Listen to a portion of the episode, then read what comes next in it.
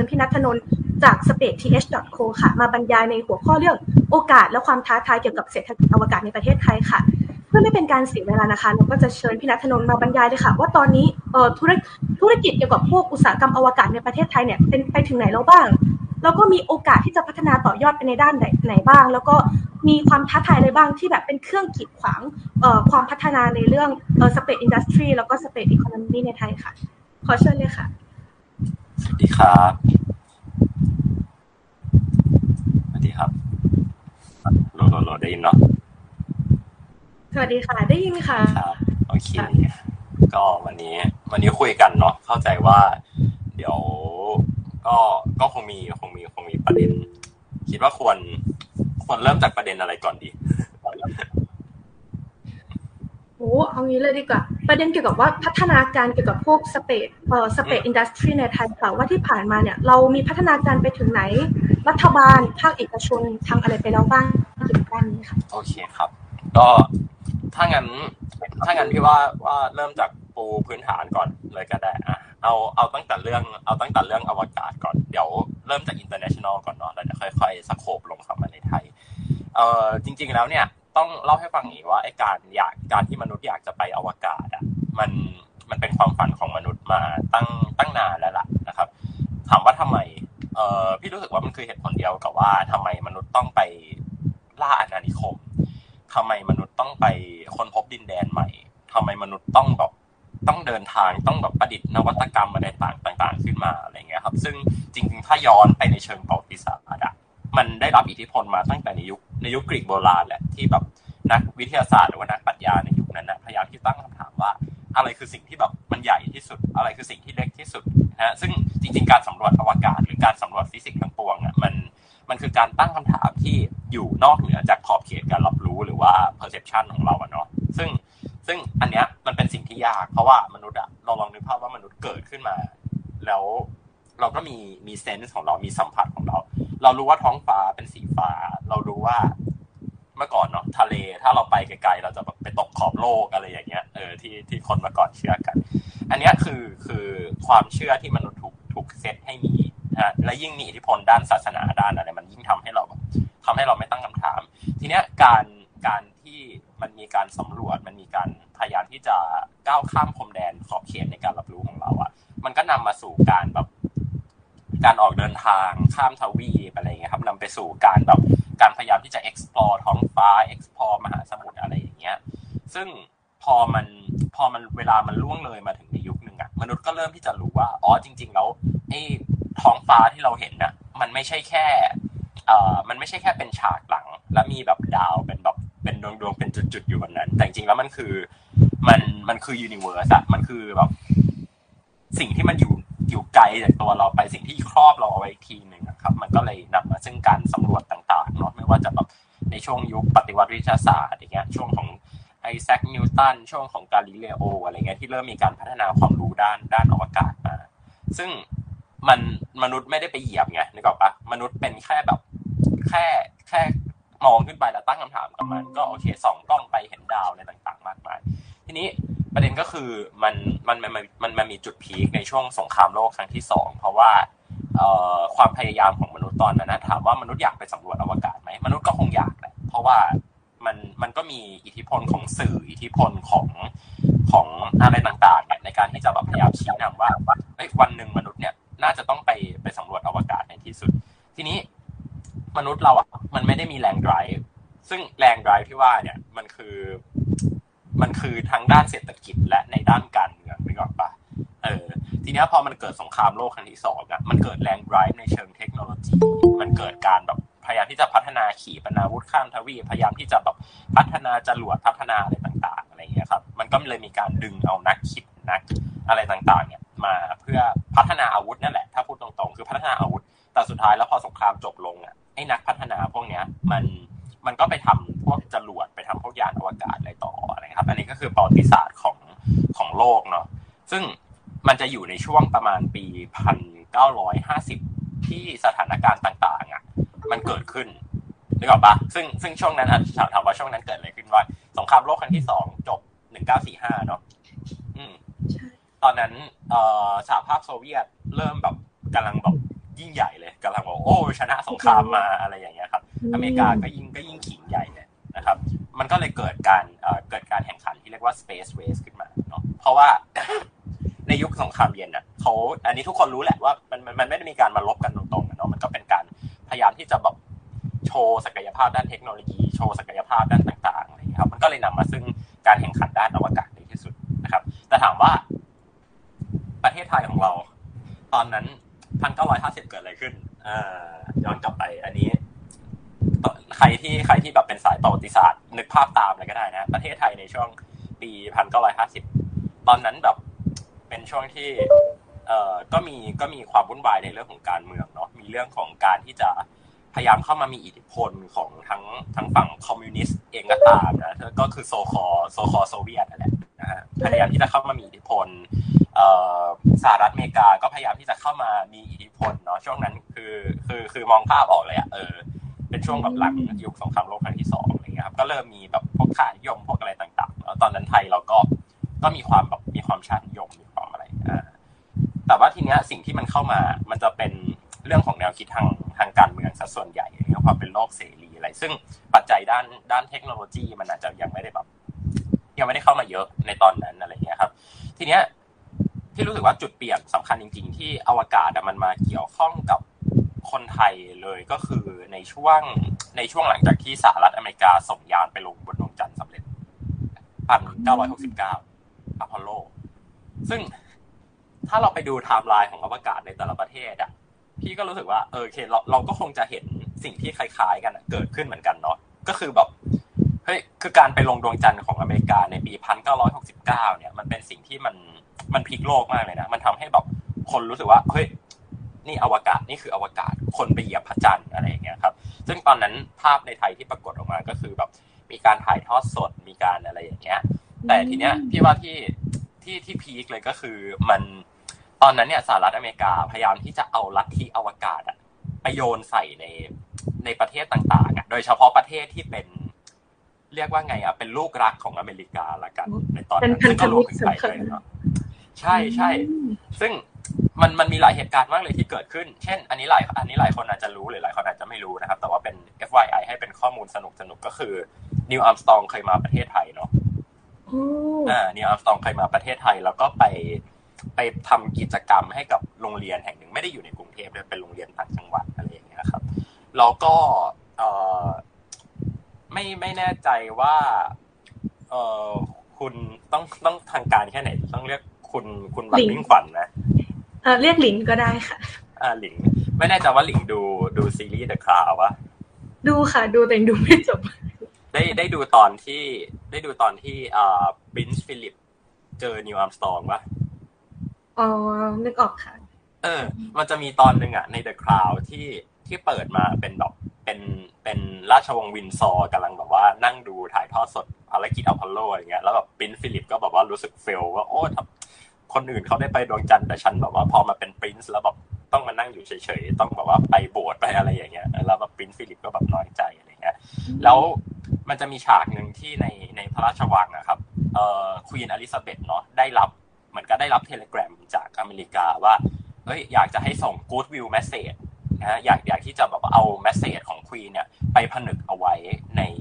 ใน material อะไรบางอย่าง แล้วก็เอาไปไว้บนดวงจันทร์ อะไรอย่างเงี้ยครับ ซึ่งงานคือเรื่องจริงเนาะมันจะเรียกว่ากู๊ดมันจะเรียกว่ากู๊ดวิวแมสเซจสามารถไปไป search ตามได้นะมันจะพิมพ์ว่ากู๊ดวิวแมสเซจเลย ซึ่งมันไม่ได้เกิดขึ้นแค่ที่อังกฤษไงสหรัฐอเมริกาเนี่ยเขาก็ไปรวบรวมเอาพวก เอาเอาเอาพวกแบบ message อะจาก king หรือว่าจากผู้นำประเทศประเทศต่างๆอะเออ ซึ่งถ้าที่ถูกต้อง เออ ซึ่งจากที่พี่ไปดูในในประวัติศาสตร์อะจริง ๆ มันมีของประเทศไทยด้วยนะ มีของไทยแลนด์ด้วยนะ เออ ตอนนั้นเป็นยุคของเป็นยุคของในหลวงรอเก้าเนาะก็เข้าใจว่าคนที่เซ็นกูดวิวแมสเซจไปเนี่ย ก็คือเป็นในหลวงรอเก้านั่นแหละ แล้วก็แต่พี่ไม่ได้เห็น message เพราะว่ามันคือรูปตัวไฟล์ที่นาซาเขาให้มา มันเล็กมากคือเขาเอาไปสลักในแบบในเขาใช้นาโนเทคโนโลยีเนาะเอาไปสลักในแบบในในแผ่นจารึกที่แบบมันเล็กมากๆ ต้องแบบเอากล้องโทรทัศน์ส่องดูเออกล้องจุลทรรศน์ส่องดูอะไรเงี้ยครับ พี่ไม่เห็นหรอกว่าเขาว่าเขาเขียนว่าอะไรหมายถึงว่าไม่ไม่ได้เห็นนะนะว่าในหลวงรอเก้าเขียนว่าอะไร แต่เห็นแบบตาเหมือนกับ เหมือนกับเป็นตาราชกิจจาเออ เห็นจะเห็นเป็นตาคล้ายๆตาราชกิจจาซึ่งเราก็อาจจะพอเดาได้ว่าเอออันนั้นเนี่ยเป็นเป็นของไทยแหละเป็นของเป็นเป็นของคนไทยนั่นแหละเป็นของราชวงศ์ไทยอะไรอย่างเงี้ยครับเออ พี่รู้สึกว่า อิทธิพลของอวกาศอะ มันเริ่มเข้ามาช่วงนั้นนั่นแหละ มันเริ่มเข้ามาในช่วงที่แบบมีการหาพวกมีการอะไรอย่างเงี้ยครับเนาะซึ่งอันเนี้ยก็ต้อง ก็ต้องยอมรับแหละว่า international relation ของสหรัฐอะตอนนั้นอะมันดีมากๆไงนึกออกปะเออเขาจะไม่ค่อยเอาลีชหมายถึงว่าหมายถึงว่าโซเวียตอะจะไม่ค่อยเอาลีชแม้แม้กระทั่งจีนก็ตาม ซึ่งจีนตอนนั้นก็แบบยังวุ่นวายอยู่กับการสร้างชาติการการอะไรอย่างเงี้ยเนาะเหมือนโซเวียตเขากักเทคโนโลยีใช่ไหมคะใช่เขาเขาเขาเขากักเขาพยายามจะแบบไม่ไม่ เขาเขาเขาไม่ชวนอะนึกออกปะเออคือเขาไม่ชวนยกเว้นว่าจะเป็นแบบมหามิตรจริง ๆ แต่มันจะมีเคสว่าเขามีการไปดึงเอาเอ่อไปดึงเอานักบินของเวียดนามอะมาขึ้นบินในในในภารกิจของโซเวียต ก็ทำให้ถ้าเทียบกันจริง ๆ แล้วใน Southeast Asia ถามว่าประเทศไหนที่มี astronaut เป็นชาติแรกใน Southeast Asia ต้องตอบว่าเวียดนาม เพราะว่าในตอนนั้นเนี่ยมันยังเป็นยุคของเป็นยุคของสงครามเวียดนามอยู่เออแล้วก็มี มีเหมือนกับทางเวียดนามเขาก็ไปมีดีลในการแบบซื้อเครื่องบินลบเนาะซื้อเครื่องเครื่องมิกกับทางโซเวียตก็เลยเหมือนกันได้ได้แถมว่า โอเคก็คุณก็ส่งนักบินของคุณมาขึ้นไปอวกาศกับเราด้วยอะไรครับเนี่ยความสัมพันธ์มันจะเป็นในเชิงเนี้ย ดังนั้นถ้าถ้าถ้าเทียบแบบเทียบก้อนของเพื่อนอะในตอนนั้นอะโซเวียตอะจะเพื่อนไม่ค่อยเยอะเท่าไหร่ แต่สหรัฐอะจะเพื่อนเยอะนึกออกปะเออใช่เขาก็จะมีเพื่อนแบบ ญี่ปุ่นบ้างเอ่อยุโรปบ้างอังกฤษอ่า EU เนี่ยตัวตัวตัวหลักเลยนะครับ ซึ่งภายหลังเนี่ยก๊กเนี่ยหรือว่าแก๊งเนี่ยแก๊งอวกาศฝั่งเนี่ย มันเหนียวแน่นมาก แล้วมันนำมาสู่มันนำมาสู่อะไรหลาย ๆ อย่างในประเทศไทยเนี่ยนะครับ ทีเนี้ยเอ่อถามว่าอวกาศกับไทยมันเข้ามามันเข้ามาจริง ๆ ในช่วงไหนพี่ถ้าให้พี่ไล่ทำลาย พี่รู้สึกว่ามันเป็นช่วงประมาณปีพันพันเก้าร้อยแปดสิบอืม ปีปีพันเก้าร้อยแปดสิบเป็นต้นต้นมา ซึ่งมันเอ่อเซาท์อีสเอเชียเนี่ย เริ่มเป็นที่ถูกจับตามองของสหรัฐมากขึ้นอืมจากกิจกรรมอะไรหลาย ๆ อย่างเนาะทั้งทางการเมืองทางอะไรก็ตามแต่ มันก็เลยทำให้ในตอนนั้นนะครับ สหรัฐอะเริ่มมีการมาแบบมามาเทรนหรือว่ามาให้ความรู้ด้าน ด้านด้านวิทยาศาสตร์อะให้กับให้กับพวกหน่วยงานในไทยอะไรเงี้ยครับห รือว่าเริ่มมีแบบการจัดประชุมเริ่มมีการอะไรอย่างเงี้ยก็เลยทำให้แบบเหมือนกับตอนนั้นมันก็เริ่มมันก็เริ่มมี awareness ด้านด้านอวกาศขึ้นมาอะไรอย่างเงี้ยครับ แล้วก็ต้องเล่าให้ฟังอีกว่าสหรัฐอะเวลาที่เขาเวลาที่เขาจัดการเรื่อง relationship ในฝั่งอวกาศอะเขาจะเหมือนกับมีมีเป็นหัวหน้าแก๊งอะในภูมิภาคนั้นๆซึ่งของเราอะคือญี่ปุ่นอ๋อเหมือนมี proxy อะไรอย่างนี้ ใช่ อ่าใช่ญี่ปุ่นเนี่ยจะเป็น proxy ให้ให้เรากับฝั่งอเมริกาเนาะแล้วเขาก็จะมีคนที่ดูเรื่องภูมิภาคอีกทีหนึ่งซึ่งตอนช่วงประมาณแบบพัน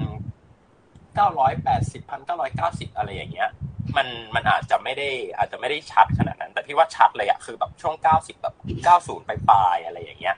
เริ่มมีการแบบเริ่มมีความร่วมมือระหว่างไทยญี่ปุ่นในในในด้านของอวกาศอะไรอย่างเงี้ยครับ แล้วก็ทางสหรัฐอเมริกาเองก็เหมือนกับว่าเข้ามาให้ความรู้ไทยในการที่จะแบบให้ก่อตั้งเป็นเป็นเหมือนกันหน่วยงานด้านอวกาศขึ้นมาอะไรอย่างเงี้ยครับ ซึ่งอันเนี้ยจะจะเริ่มเป็นทำลายตัวเลขที่พี่ที่พี่สรุปมาให้แล้วนะครับ เดี๋ยวพี่จะสรุปเป็นทำลายตัวเลขมาให้ ปีสองพัน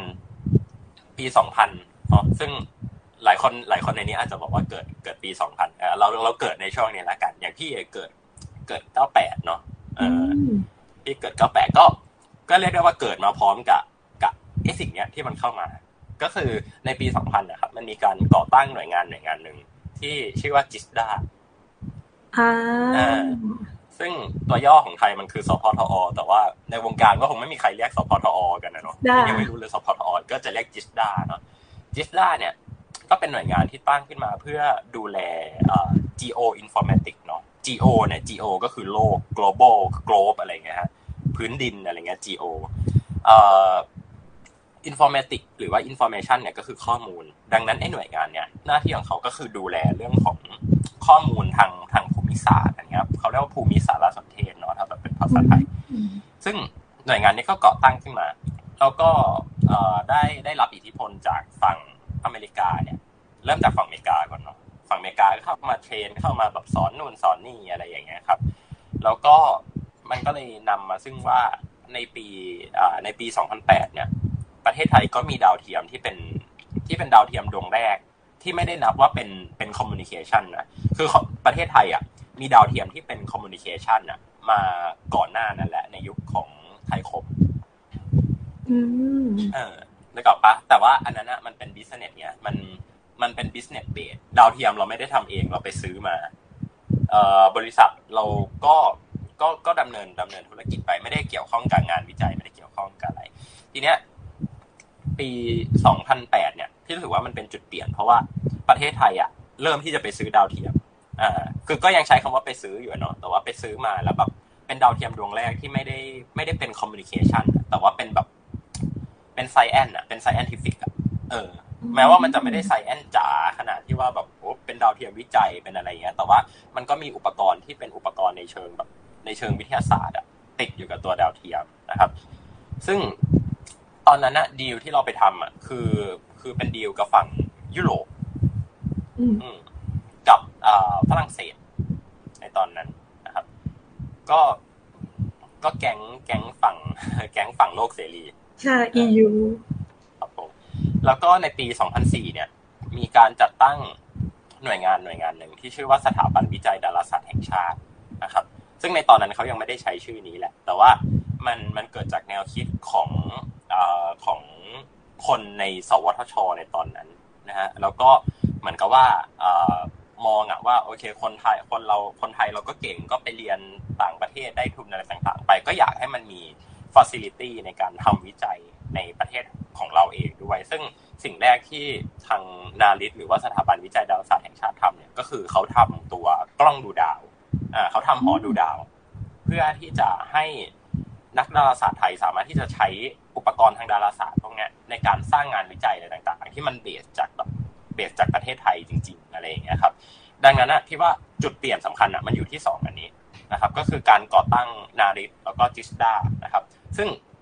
ผลงานเด่นของสองอันนี้ก็คืออย่างที่พี่เล่าไปว่าในปี 2008 มีการซื้อดาวเทียมดวงแรกนะของจิสดา กับอีกจุดเปลี่ยนหนึ่งก็คือในปี 2010 เนี่ยนะครับ ตอนนั้นหอดูดาวแห่งแรกของสถาบันวิจัยดาราศาสตร์แห่งชาติเนี่ยสร้างเสร็จ เออแล้วก็เริ่มมีการแบบเริ่มมีการทำงานวิจัยอะไรอะไรต่างๆ ขึ้นมาเอ่อขึ้นขึ้นขึ้นขึ้นมาเยอะแยะนะครับ ก็ก็ก็มีเรียกได้ว่ามีความมีความคืบหน้ามีมีกิจกรรมอะไรต่างๆ ขึ้นมาทีนี้ถามว่าอะแล้วแล้วจีน จีนไปไหนอะไรเงี้ยครับ จริง ๆ จีนเนี่ยมันน่าสนใจตรงที่ว่าจีนเขาเขาก็มีโครงการอวกาศเป็นของตัวเอง แล้วก็มีความสามารถในการส่งนักบินอวกาศขึ้นไปอยู่บนวงโคจรเนี่ยได้ตั้งแต่แบบในช่วงแบบปี 2000 ละ ในช่วง 2000 กว่ากว่า2000 กลางๆอะไรอย่างเงี้ยครับ แต่ว่าในตอนนั้นน่ะพี่มองว่าลักษณะการการดำเนินนโยบายต่างประเทศของจีนน่ะยังยังไม่ได้กว้างมาก เออยังยังยังไม่ได้แบบ ยังไม่ได้โอเพนขนาดนั้น เพราะว่าเหมือนกับจีนเองก็ต้อง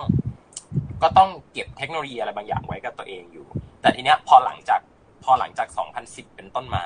เออเราจะเริ่มเห็นคำว่าจีนเนี่ยโผล่เข้ามาในแบบในในในวงการอวกาศไทยแหละนะครับ ก็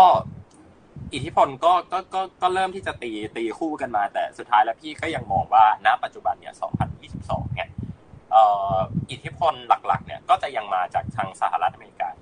แต่ว่าที่นี้ถามว่าทำไมทำไมพี่นัทนนท์ถึงได้บอกว่า เอ้าแล้วอิทธิพลฝั่งจีนเข้ามายังไงนะครับ ต้องเล่าให้ฟังอย่างนี้ว่า หลังจากการก่อตั้งของนาริสแล้วก็จิสดาเนี่ยมันก็มีตัวโครงการอวกาศต่างๆ รันรันขึ้นมาเรื่อยๆเนาะอย่างเช่นในปี 2013 อะไรอย่างนี้ยครับ ก็เริ่มมีแผนที่ที่ทางนาริสเขาเขาอยากที่จะ expand ความร่วมมือ แล้วก็ไปร่วมมือกับแบบต่างประเทศในการแบบ การทำงานด้านดาราศาสตร์อะไรอย่างนี้ครับ ในขณะเดียวกันช่วงปี 2014ถึง2015 เนี่ยจิสดาเองเนี่ยเขาก็มีแผนที่จะทำดาวเทียมดวงที่สองเนาะนะครับทำดาวเทียมทีออสเนาะเหมือนเดิมแต่ว่า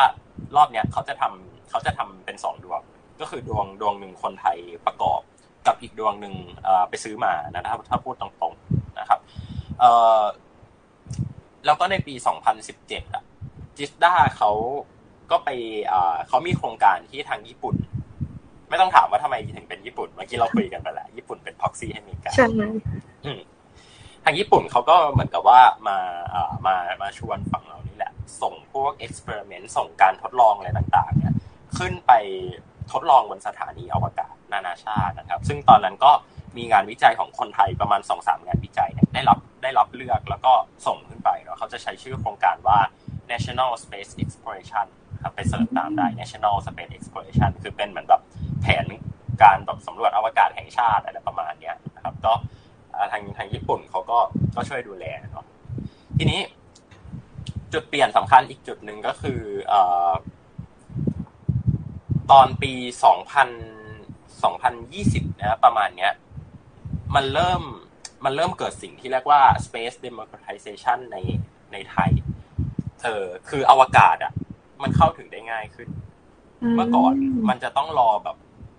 รอหน่วยงานรัฐอะหรือว่ารอแบบฝั่งแบบฝั่งมหาอำนาจโลกสาฟันลงมาอะไรอย่างเงี้ยไม่ว่าจะเป็นจีนเองหรือว่าเป็นญี่ปุ่นเองก็ตามอย่างเงี้ย ฟันลงมาว่า เอ้ย เอาไทยแลนด์มาเอาไทยแลนด์มาอย่างเงี้ยแต่ว่าแต่ว่าในช่วงในช่วงปีแบบ 2018 เป็นต้นไปอะ พี่เริ่มเห็นว่ามันมีคนไทยที่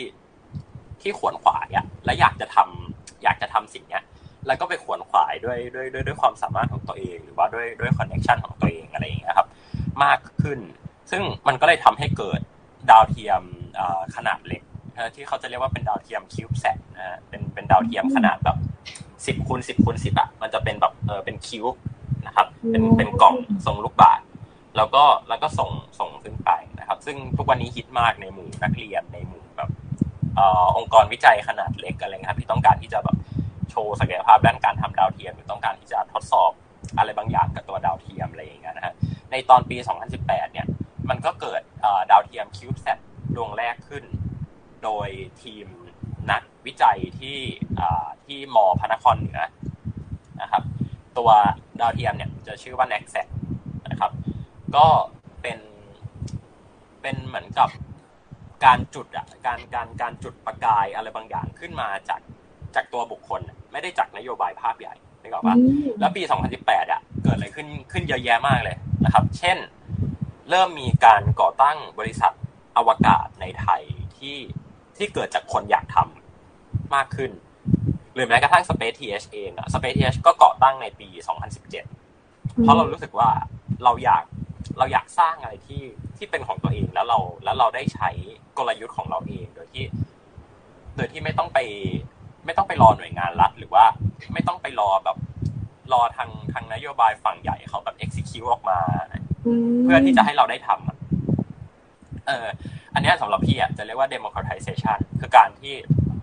เราเกิดมาเป็นคนธรรมดา พี่เกิดมาเป็นคนธรรมดาอย่างเงี้ย แม่พี่ทำร้านซักรีดพ่อพี่เป็นพนักงานบริษัทอะไรเงี้ย พี่ไม่ได้มีความเกี่ยวข้องอะไรกับฝั่ง แต่พี่ก็สามารถที่จะแบบเข้าถึงอวกาศเล่นใช่เข้าถึงอวกาศได้เอออันนี้เขาเขาเรียกว่า space democratization ซึ่ง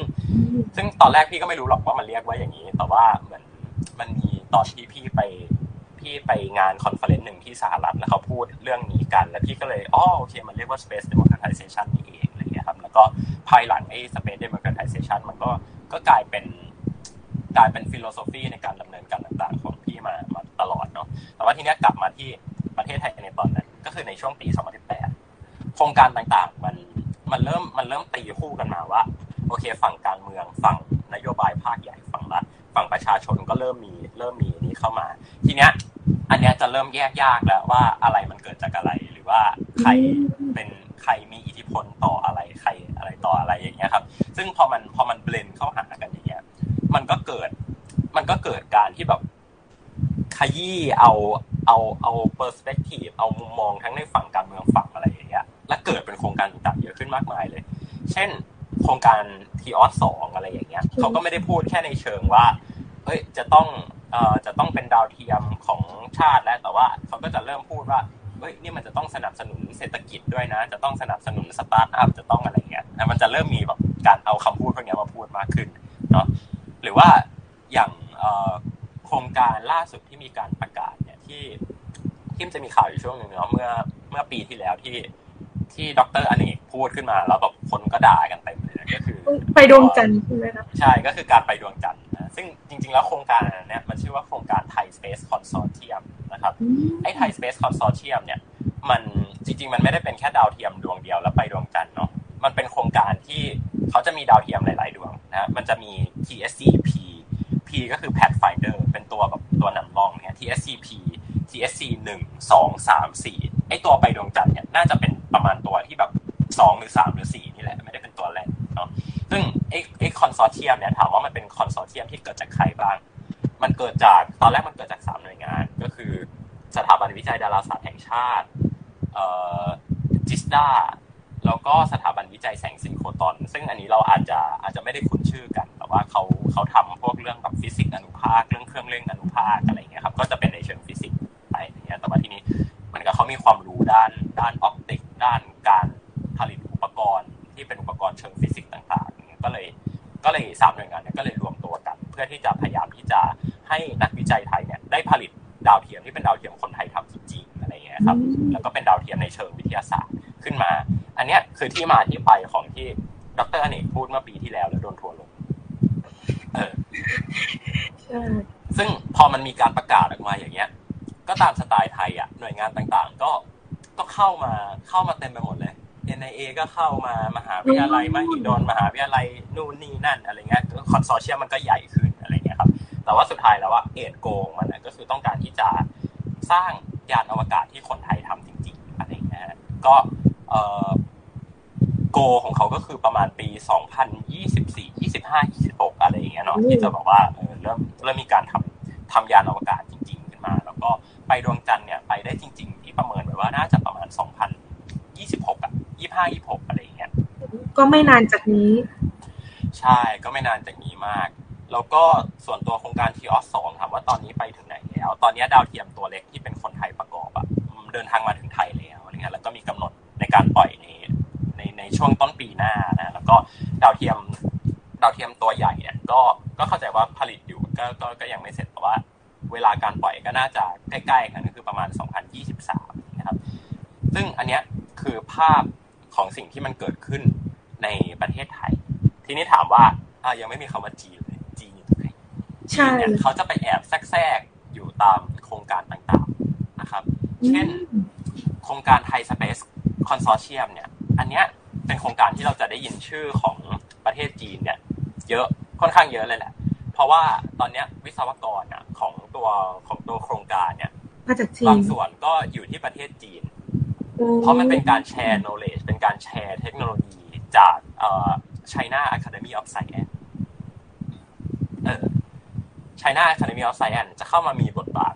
กับกับพวกพวกงานวิจัยพวกนี้ครับ มีการเซ็น MOU กันอะไ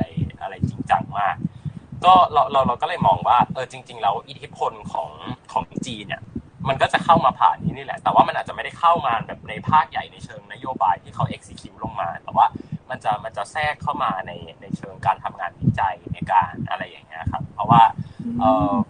มันมันก็มีคำพูดเล่นๆตลกๆกันในในในวงการนะเนาะว่าเอ่อทางทางสถาบันวิจัยดาราศาสตร์แห่งชาติเนี่ย จะจะแบบ ถ้าถ้าพูดง่ายคือจะโปรจีนนิดนึงอะไรเงี้ย แต่ว่าถ้าจริง ๆ ก็ไม่ได้ก็ก็คือคำพูดหล่อๆคือไม่ได้เขาก็ไม่ได้โปรจีนขนาดนั้นในในมุมพี่นะแต่ว่าก็ก็เรียกได้ว่ามีความร่วมมือกับกับทางทางฝั่งจีนเนี่ยเยอะแต่ถามว่าสหรัฐมีไหมมีตรงนี้หลายคนจะเริ่มงงว่าเอาแล้วสรุปว่าประเทศไทยมันจะดำเนิน ไปทางไหนกันแน่ใช่ และอันเนี้ยพี่มองว่ามันเป็นปัญหา พี่มองว่ามันเป็นปัญหา เพราะว่าตอนเนี้ย โลกปัจจุบันน่ะ การสำรวจอวกาศมันแทบจะแตกออกมาเป็นแบบสองสองสายอะ จริง ๆ คือสามด้วยซ้ำพอมีกรณีรัสเซียเนี่ยมันมันมันกลายเป็นแตกเป็นสามสายด้วยซ้ำเมื่อก่อนรัสเซียอยู่กับฝั่งอเมริกานะฮะอย่าลืมเพราะว่าพอพอโซเวียตแตกเนี่ยมันก็มันก็เกิดความร่วมมือกับฝั่งอเมริกา ขึ้นเกิดโครงการสถานีอวกาศนานาชาติเนาะนักบินสหรัฐกับนักบินรัสเซียก็จะทำงานร่วมกัน แต่พอ พอมันมีกรณีเรื่องเรื่องความขัดแย้งด้านด้านรัสด้านรัสเซียยูเครนเนี่ยมันก็ยิ่งเป็นตัวเร่งปฏิกิริยาให้ ให้ทางรัสเซียเนี่ยเขาเขาประกาศถอนตัวเนี่ยข่าวสดๆร้อนๆเลยเมื่อสองวันก่อนรัสเซียเพิ่งประกาศถอนตัวออกจากโครงการสถานีอวกาศนานาชาตินะซึ่งจริงๆมันมันไม่ได้เพิ่งเกิดขึ้นนะมันมันมีข่าวมาตั้งแต่ในช่วงประมาณปี 2008 แล้วตอนที่จีนเริ่มแบบเริ่มมีอิทธิพลในวงการอวกาศโลกเนาะจากการที่แบบเริ่มมีการทำสถานีอวกาศเริ่มมีการอะไรเงี้ย รัสเซียเขาก็สิ่งแรกที่เขาทำคือรัสเซียเขาประกาศถอนตัวจากโครงการไปดวงจันทร์ในปี 2024 ซึ่งตอนนี้เลื่อนไปเป็น 2025 แล้วของสหรัฐก็คือโครงการอัลเตมิสเราจะได้ยินชื่อกันบ่อยๆนะหลังจากนี้โครงการอัลเตมิส ถ้าเปรียบเทียบง่ายๆ มันคืออพอลโลเมื่อ 50 ปีผ่านไป ที่คนจะกลับไปดวงจันทร์อีกครั้งหนึ่งโครงการอัลเตมิส แล้วก็ตอนแรกรัสเซียเนี่ยก็จะร่วมโครงการนี้ แต่ภายหลังเนี่ยปี 2010 เนี่ยรัสเซียมีการประกาศถอนตัวจากโครงการอัลเตมิสเพื่อที่หลายคนก็มองว่าตอนนั้นโอเค คือจะไปร่วมมือกับจีนหรือเปล่านะครับซึ่งระยะเวลาผ่านไป มันก็ยิ่งชัดเจนว่าใช่ แล้วก็เมื่อปีที่แล้วเนี่ยรัสเซียเองเพิ่งประกาศแผนในการร่วมร่วมมือทางด้านอวกาศกับจีนอย่างจริงจังในการทำสถานีอวกาศบนดวงจันทร์ระหว่างจีนกับรัสเซีย คือเป็นเป็นโลโก้สองเป็นเป็นธงสองประเทศขึ้นคู่กันเลยรัสเซียจีนดังนั้นตอนเนี้ย โลกอวกาศอะ มันเหมือนกับแบ่ง มันเหมือนกับแตกไปไปไปไปสองฝั่งเหมือนกับกลับไปในยุคของสงครามเย็นอีกครั้งหนึ่งซึ่งพี่พี่ว่าอันเนี้ยมันมันจะมีผลกระทบในหลาย ๆ มิติ ทั้งในมิติของด้านเทคโนโลยี ในมิติของเอาแล้วประเทศที่กำลังพัฒนาอย่างประเทศไทย เราควรต้องเลือกข้างไหมหรือว่าเราจะดำเนินนโยบายแบบนี้ต่อไป หรือว่าเราควรจะมีการไปคุยกับใครเพิ่มเติม หรือเราจะแบบแบ่งก๊กไปคุยไหมแบ่งฝั่งไหมหรือเราจะปล่อยให้ให้การ democratization มันแบบมันมันเอ่อ มันฟรีไป เช่นว่าใครอะใครรู้สึกว่าโอเค ที่จะไปร่วมมือกับจีนก็ไปฝั่งจีน ใครที่จะไปฝั่งยุโรปก็ไปฝั่งยุโรป ใครที่จะไปฝั่งญี่ปุ่นก็ไปฝั่งญี่ปุ่น ใครที่จะไปฝั่งสหรัฐก็ไปฝั่งสหรัฐอะไรเงี้ย หรือว่าเราควรจะปล่อยแบบนี้ ซึ่งตอนนี้ยังไม่มีใครตอบได้ในมิติของการเมืองไทย แต่ทีนี้ในมิติของการเมืองโลกก็คือมันมันแตกออกเป็นสองฝั่งอย่างชัดเจนอยู่แล้ว ทั้งในมิติของการวิจัย ในมิติของเทคโนโลยี แล้วก็ในมิติของกฎหมายระหว่างประเทศด้วยน่าน่าน่าจะน่าจะพอปู ให้ให้เห็นภาพของสิ่งที่เกิดขึ้นในในในอวกาศ ในโลก แต่ว่า แต่ว่ามีเป้าหมายที่จะไปอวกาศตอนนี้ของของของโลกนี้มากขึ้นครับพอเห็นภาพเลยค่ะ ว่าแบบเหมือนตอนนี้เหมือนเราอยู่ในช่วงที่ต้องเลือกข้างว่า เออ เราจะไปทางโซนเมกายุโรป หรือว่าจะไปโซนจีนรัสเซีย แล้วมันก็มีอีกหลาย choice ด้วยว่าเออทำให้มันแบบทำให้อวกาศเรื่องที่แบบทุกภาคส่วนแบบ individual หรือว่าแบบเอ่อ private sector เข้าถึ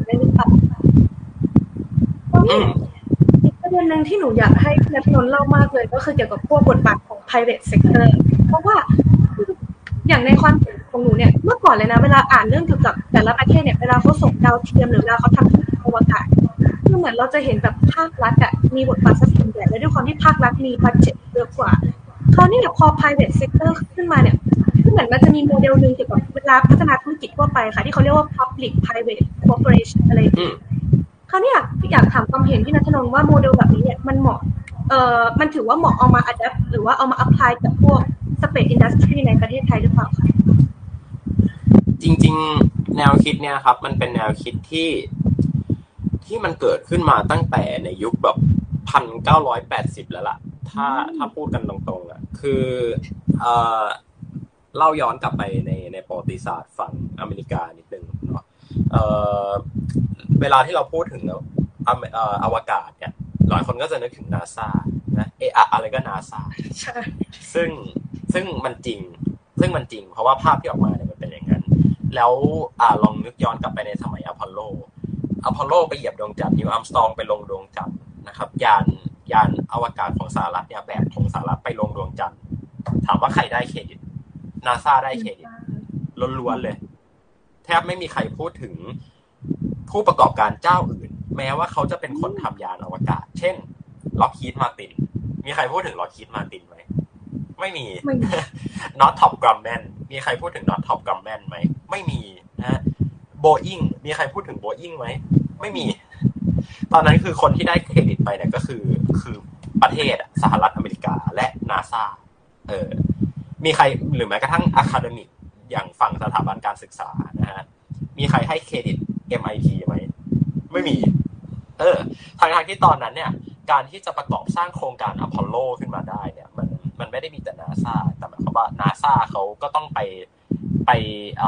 ดึงเอานักวิจัย ไปดึงเอาภาคธุรกิจอะไรมาช่วยมาช่วยกันทำนะครับ รวมถึงทั้งฝั่งฝั่งของ private sector เองก็ตาม หรือว่าแม้กระทั่งฝั่งของ academic เองก็ตามอะไรเงี้ยครับ จริง ๆ แล้วพอประธานาธิบดีจอห์นเอฟเคนเนดีประกาศแผนจะไปดวงจันทร์เนี่ย โทรเลขฉบับแรกวิ่งเข้า MIT เลยนะฮะวิ่งเข้า MIT เลยเพื่อที่จะบอกว่าเฮ้ยเราต้องการเราต้องการที่จะทำระบบคอมพิวเตอร์สำหรับใช้ในตัวยานอวกาศอพอลโล เพื่อที่จะส่งนักบินสามคนไปลงดวงจันทร์และกลับมาอย่างปลอดภัย นี่คือโจทย์ที่เขาให้กับทาง MIT นะครับ เมื่อปี 2019 ที่ผ่านมาเนี่ยที่บินไปงานบินไปงานฉลองครบรอบ 50 ปีโครงการอพอลโลนะที่ MIT ก็เขาก็เอาโทรเลขฉบับเนี้ยมาโชว์นะ เป็นเป็นตัวโทรเลขฉบับจริงนะเขาก็เขียนแมสเซจอย่างที่พี่บอกไปอะไรนะครับ ซึ่งในในในในตอนนั้นเนี่ยคนไม่รู้ไงหรือต่อหรือต่อให้คนรู้มันก็ไม่ได้แบบมันก็ไม่ได้ออกข่าวแบบกระหึ่มว่าโอ้ยนี่ MIT เป็นมีบทบาทสำคัญในโครงการอพอลโลยังไงบ้างยังไงบ้างยังไงบ้างอะไรคือเขาไม่ได้พูดถึงมิติในตรงนั้นเขาพูดถึงมิติในเชิง ในเชิงการสร้างชาติด้วยอวกาศ นะดังนั้นภาพถูกต้องดังนั้นภาพอวกาศเนี่ย มันจะมันจะอยู่ในอยู่กับอยู่กับธงสหรัฐ แล้วก็ธงนาซาเป็นหลักนะครับ แต่ทีเนี้ยพอโครงการอพอลโลมันสิ้นสุดลงไปเนี่ย มันก็เกิดโครงการอีกโครงการหนึ่งที่ที่ชื่อว่า Skylab แล้วก็ Space Shuttle ซึ่ง Skylab เนี่ยมันก็จะยังมันก็จะยังซ้ำรอยประวัติศาสตร์กับอพอลโลอยู่ว่าเออพวกเอกชนอาจจะไม่ค่อยได้เครดิตเท่าไหร่ แต่ว่าทีเนี้ย ไอโครงการที่พี่รู้สึกว่ามันเป็นจุดเปลี่ยนในการที่ทำให้เอกชนเนี่ยเข้ามามีบทบาทมากขึ้นเลยนะก็คือโครงการ Space Shuttle หรือว่าโครงการกระสวยอวกาศนะครับ กระสวยอวกาศก็คือยานอวกาศที่มันจะหน้าตาเหมือนกับเครื่องบินนะฮะที่หลายคนน่าจะเคยเห็นในหนังเนาะน่าจะทุกคนแหละแหละในนี้เคยเคยเห็นหมดแหละนะครับ ที่เวลาบินขึ้นไปมันจะขึ้นไปแบบขึ้นไปตรงๆเป็นจรวดแล้วเวลากลับมาลงจอดบนโลกมันจะกลับลงมาเป็นเครื่องบินอันนั้นอะ Space Shuttle นะครับ Space Shuttle ถามว่าทำไมพี่ถึงได้มองว่ามันเป็นจุดเปลี่ยนในในการที่ทำให้เอกชนเข้ามามีบทบาท มันเป็นจุดเปลี่ยนเพราะว่า Space Shuttle มันใช้ซ้ำได้ แล้ว cost ในการเดินทางไปอวกาศเนี่ยมันถูกลง มันอาจจะไม่ได้ถูกลงถึงขั้นที่ว่าทุกคนไปได้ แต่มันถูกลงถึงขั้นที่ว่าเอกชนสามารถไปซื้อที่นั่งบางส่วน หรือซื้อพื้นที่บางส่วนในตัวยานอวกาศ เพื่อที่จะทำงานงานวิจัยที่มันเป็นในเชิงเอกชนได้ เออ อันเนี้ยคือคือคือจุดเปลี่ยนสำคัญ แล้วก็การมีอยู่ของ Space Shuttle เนี่ยในช่วงปีพันแปดเอ่อพันเก้าร้อยแปดสิบเป็นต้นไปเนี่ยนะฮะ Shuttle ตัวแรกเนี่ยมันบินประมาณพันเก้าร้อยแปดสิบต้นๆเนาะแปดสิบเอ็ดแปดสิบสองอะไรอย่างเงี้ยครับ แล้วมันก็มันก็ทำให้คนจำนวนมหาศาลนักบินอวกาศจำนวนมหาศาลนะได้ขึ้นบินนะครับ เวลาที่โครงการอพอลโลไปเหยียบดวงจันทร์เนี่ยไปกันอย่างมากอะสามคนนะครับ ไปได้แค่สามคนเพราะว่ายานยานมันแบบมันเป็นแคปซูลอะอันแค่นี้นั่งกันแบบสามคนอัดๆกันเข้าไปแต่พอกระสวยอวกาศมันเป็นเครื่องบินอะอันนั้นอะเอ่อบินไปได้ประมาณเจ็ดถึงสิบคนเลยนะเจ็ดถึงสิบที่นั่งนะฮะถ้าพี่จำตัวเลขไม่ผิด ก็แล้วไอ้เจ็ดถึงสิบที่นั่งเนี้ยต่อเที่ยว แล้วกระสวยอวกาศอะด้วยความที่ว่ามันมีสี่ลำเนาะ แล้วมันก็ถูกเอามารีไซเคิลเอามา reuse เรื่อยๆเนี่ย ในช่วงเวลาประมาณยี่สิบสามสิบปีที่กระสวยอวกาศเนี่ยทำภารกิจเนี่ยคนที่เคยเดินทางไปอวกาศเนี่ย มันเพิ่มขึ้นจากเดิมในหลักสิบคนอะ มันเป็นหลักร้อยคน เออ มันหมายความว่า มันหมายความว่าด้วยงบประมาณที่ที่อาจจะเท่ากับโครงการอพอลโล หรือว่าใกล้เคียงกับโครงการอพอลโล มันพาคนไปอวกาศได้เยอะขึ้น มันพาเอางานวิจัยไปอวกาศได้เยอะขึ้น มันทำให้เกิดเม็ดเงินหมุนเวียนในเศรษฐกิจเยอะขึ้นอะไรเงี้ยครับ แล้วก็มันมันมันก็มันก็ค่อนข้างที่จะแสดงให้เราเห็นแหละว่าเออจริง ๆ แล้วการสำรวจอวกาศอะมันมันควรที่จะคำนึงถึงปัจจัยด้านด้านอีโคโนมิกด้วยอะไม่ได้แค่ในเชิงว่าเอ้ยไปเหยียบดวงจันทร์แล้วยังไงต่อ ก็ก็ไม่รู้อะไรครับ แล้วก็แบบใช้เงินมหาศาลใช้เงินเงินภาษีประชาชนเอ่อในช่วงอพอลโลครับ อันนี้เป็น ความรู้สนุกสนุกเนาะสมมติว่าเราเป็นคนอเมริกัน เราจ่ายเงินภาษีหนึ่งร้อยหนึ่งร้อยเหรียญสหรัฐนะหนึ่งร้อย USD เนี่ยเงินของเราเนี่ย น่าจะประมาณหนึ่งหนึ่งเหรียญหนึ่งเหรียญบวกบวกเนี่ยนะฮะไปให้นาซาซึ่งมันมันมันมันเยอะมากเลยนะ หมายถึงว่าในมันมีการเอาเงินภาษีอะไปให้ ไปให้นาซาจากงบประมาณของประเทศอะหลักหลักหน่วยเปอร์เซ็นต์หมายความว่าถ้าเกิดว่า ถ้าเกิดว่าพี่จ่ายเงินไปอ่าหนึ่งร้อยเหรียญอะไรเงี้ยเงินหนึ่งเหรียญพี่เข้านาซาแล้วก็คูณไปดิจำนวนจำนวนประชากรเท่าไหร่ คนจ่ายภาษีแน่นอนไม่ได้แค่หนึ่งร้อยเหรียญแน่นอน เก็บภาษีทุกสิ่งอย่างสหรัฐในตอนนั้นนาซาได้รับเงินจากจาก federal government หรือว่าจากรัฐบาลกลางเยอะมากนะฮะซึ่งซึ่ง ซึ่งผลที่ได้ก็คือ เฮ้ย คุณส่งนักบินไปลงดวงจันทร์ ไม่ถึงสิบคน มันพอ มันมันมันมันมันคุ้มค่าจริง ๆ มันก็ดูไม่คุ้มจากที่เราจ่ายไป ใช่ใช่ ประเด็นก็คือคุ้มไม่คุ้มอะ มันไม่มีใครไปตัดสินได้ แต่ในในในเชิงในเชิงรัฐอะ เออในเชิงภาพใหญ่ไม่มีใครไปตัดสินได้ แต่ในเชิงประชาชนอะ มันตัดสินได้ไง เพราะว่าพี่รู้นี่ว่าปีนี้พี่จ่ายภาษีไปเท่าไหร่ เออ เหมือนกับว่าพี่แบบโอ้โหปีปีปีปีนี้พี่จ่ายภาษีไปแบบเยอะมาก แล้วพี่ก็เห็นรัฐบาลแบบอะไรเนี่ย เอาเงินไปลงกับอะไร เอาไปซื้อ Mercedes-Benz S-Class อะไรอย่างเงี้ยกองทัพอะไรอย่างเงี้ยพี่ก็จะบอกนี่มันคุ้มกับเงินภาษีจริงเหรออะไรเงี้ยนะฮะทีนี้ลองลองลองนึกภาพว่าว่าในในสหรัฐอะมันก็เกิดความรู้สึกเดียวกันขึ้นในตอนนั้นนะครับ ดังนั้นในการในการดำเนินนโยบายด้านอวกาศอะมันมันไม่ใช่แค่การ allocate เงินอย่าง อย่างเดียวละแต่มันเป็นต้องเป็นการทำยังไงก็ได้ ให้มันเกิดสิ่งที่เรียกว่า space culture หรือว่าเกิดวัฒนธรรมอวกาศที่มันจับต้องได้ที่มันกินได้ ให้คนรู้สึกว่ามันคุ้มค่าที่จะเอาเงินไปลงนะครับ ทีเนี้ยพอมันเกิด space shuttle ขึ้นมาอย่างเงี้ยมันบูมทั้ง space economy และ space culture สังเกตจากอะไรนะครับ ตอนนั้นเนี่ย หนังอวกาศเกิดขึ้นเยอะมากสื่อที่เกี่ยวกับอวกาศเกิดขึ้นเยอะมาก Buzz Lightyear เกิดขึ้นในยุคนั้นอพอลโลนี่ก็ในยุคนั้นหรือว่าหลังจากนั้นคืออพอลโลเป็นก่อนหน้านั้นครับผมอพอลโลคือก่อนก่อนหน้า Space Shuttle คือพอพอเป็นอพอลโลเนี่ย มันจะมีภาพของรัฐบาลจ๋าเลยรัฐบาลแบบแทบจะร้อยเปอร์เซ็นเลย แต่พอมา Space Shuttle เนี้ยมันเริ่มมันเริ่มเห็นภาพแล้วว่าโอเค มีรัฐบาลมีเอกชนอะไรเอกชนเริ่มที่จะแบบเข้ามามีบทบาท เริ่มที่จะเข้ามาเอ้ยขอส่งการทดลองไปด้วยเดี๋ยวผมจ่ายตังค์ให้อะไรอย่างเงี้ย เออ แล้วมันก็จะดำเนินมาถึงอีกยุคหนึ่ง ซึ่งอันนี้เป็นยุคของเอกชนเต็มตัว เป็นยุคที่ SpaceX เกิดขึ้น Space Shuttle เนี่ยนะฮะ หรือว่าเอกสวยอวกาศเนี่ยเขาใช้กันมาจนถึงปี 2011 เนาะเพราะว่าเออจริง ๆ อย่างที่พี่บอกไปว่า ต่อให้เราบอกว่า โอเค มันมันคุ้มค่ามันอะไรอย่างเงี้ย แต่ว่าเงินที่ที่เราต้องเอาไปลงกับโครงการ มันก็ยังมันก็ยังเยอะอยู่ดี เพราะว่ารัฐเองก็ยังต้องคอนโทรลทุกอย่างนะฮะนาซาต้องเอาวิศวกรมาเขียนแบบ แต่ว่าทีเนี้ยพอช่วงหลังจากปี 2000 2000 ไปปลายอะไรเงี้ยอะในมุมวิเคราะห์ของพี่อะพี่ตัดที่พี่ตัดที่นายอีเลเว่นเลยพี่มองว่ามันเป็นช่วงที่สหรัฐดำเนินนโยบาย ไม่เหมือนเดิมอะ เออ ไม่ไม่ไม่ไม่ไม่รู้เห็นภาพเดียวกันนะพี่พี่มาพูดในวง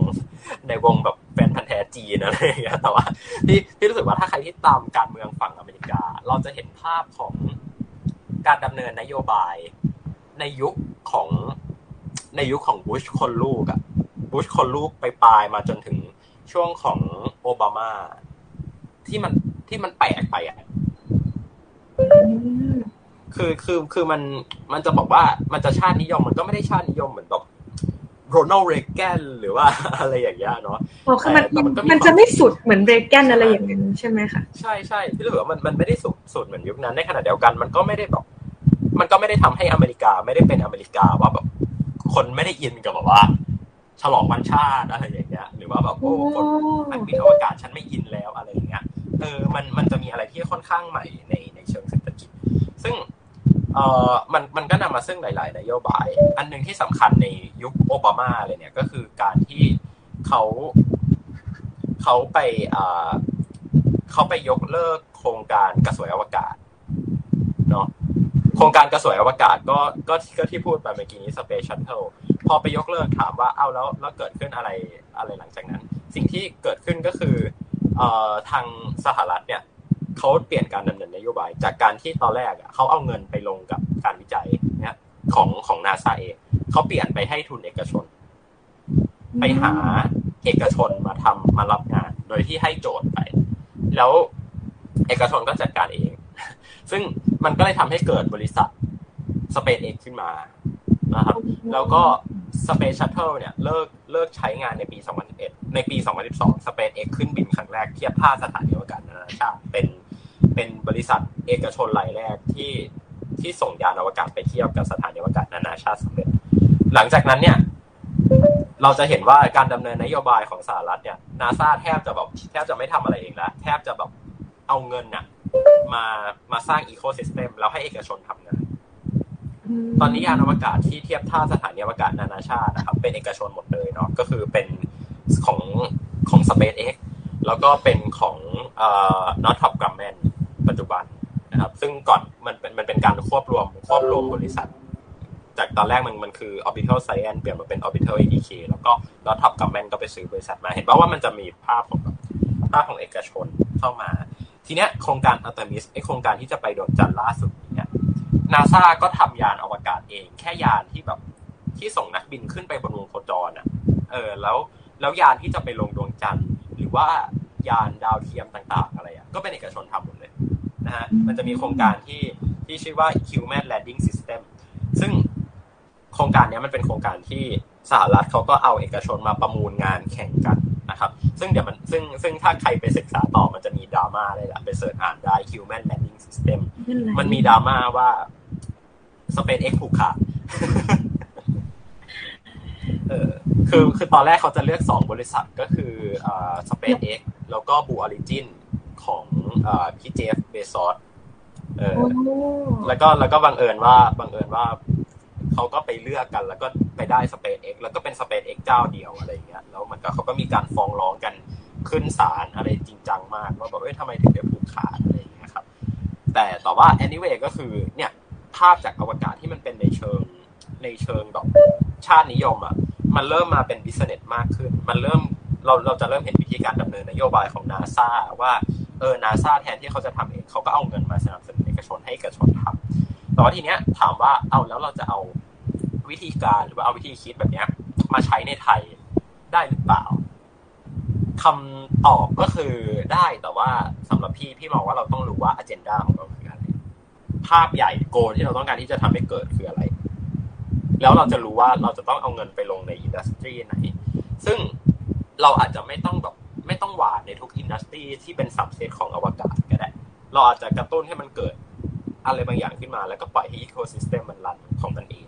ซึ่งอันเนี้ยพี่มองว่ามันเป็นการมันเป็นการลงทุนอย่างอย่างอย่างชาญฉลาดมากกว่า ทีนี้ถามว่าสิ่งที่เกิดขึ้นในประเทศไทยก็คือพี่มองว่ารัฐเองเนี่ยยังยังมีความพยายามในการนำและทำเองอยู่ รัฐยังทำเองอยู่ ยังไม่ยังไม่ปล่อยให้เอเอกกชชนนทำนี่คือสิ่งที่พี่มองอืมน่าสนใจค่ะ แล้วก็เมื่อกี้เนี่ยมีประเด็นหนึ่งที่หนูสนใจมากเลยก็คือประเด็นการผูกขาดของ Space Business อย่างของอเมริกาเนี่ยก็คือ SpaceX ก็คือมี ก็คือชนะการประมูลแล้วก็แบบถูกร้องเรียนเรื่องนี้ ซึ่งพี่ว่ากรณีนี้แบบซีเน r โอนี้ในไทยเนี่ย อาจจะมีโอกาสเกิดขึ้นได้ไหมคะด้วยเหมือนเหมือนเรามองตามความจริงว่าจริง ๆ แบบอะต่อให้ไม่ใช่ธุรกิจอวกาศก็ได้แบบธุรกิจทั่วไปเนี่ยจริง ๆ มันก็มีเจ้าไม่กี่เจ้าที่แบบผูกขาดดังนั้นเนี่ยถ้าสมมติรัฐให้บริษัทบางบริษัทในไทยเนี่ยที่แบบ ตอนนี้เขาผูกขาดหลาย ๆ เรื่องเนี่ยผูกขาดทัพพายเชนเรื่องเนี่ยมาทำอวกาศ มันมี scenario หรือ possibility ที่จะเป็นไปได้ไหมคะว่าแบบเออเราอาจจะแบบได้เห็นบริษัทหรือแบบหน่วยงานใหม่กับอวกาศแต่แม่งแบบโอ้โหชนะทุกการประมูลเลย เอาจริงว่าอืมมันมันเป็นไปได้ แล้วพี่มองว่ามันจะเป็นมันจะเป็นสิ่งที่เกิดขึ้นด้วยแล้วถ้าเกิดว่าไทยเราใช้วิธีการดำเนินนโยบายจริงๆอะมันมีอยู่แล้วบริษัทบอกบริษัทผูกขาดอะคือ เอาง่ายๆคุณก็รู้ประเทศไทยอะ คุณไปดูกองทัพ คุณไปดูเทเลคอม คุณไปดูในอินดัสทรีต่างๆอย่างเงี้ยมันมันมีการผูกขาดอยู่แล้ว ทีเนี้ยพี่พี่พี่ว่าประเด็นสำคัญที่ที่อยากชวนคิดเลยอะก็คือ คนไทยอะ เอาคนไทยมาสิบคน เอามาจากในหลาย ๆ สาขา ในหลาย ๆ มุมมองการเมือง ในหลายๆในหลาย ๆ อินดัสทรีในหลาย ๆ ช่วงอายุ ในหลาย ๆ หลายๆ field of study ให้เรามองบริษัทที่ผูกขาดอะพี่มองว่าสิบคนอะจะตอบไม่เหมือนกันว่าสรุปแล้วมันดีหรือมันไม่ดี หรือมองว่าอะไรมันดีหรือมองว่าอะไรมันไม่ดี คือแนวคิดของคนไทยที่มองต่อมองต่อการการ ผูกขาดหรือการมีอำนาจเหนือตลาดเนี่ย มันเป็นสิ่งที่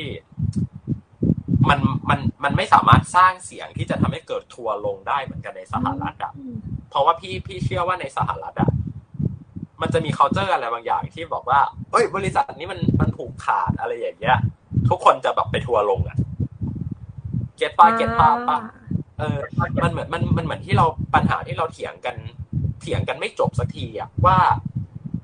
พูดชื่ออะไรละกันว่า CP ทำถูกหรือเปล่าอะไรอย่างเงี้ย หรือว่าเอ่อ AIS กับเอ่อเอ่อ True กับ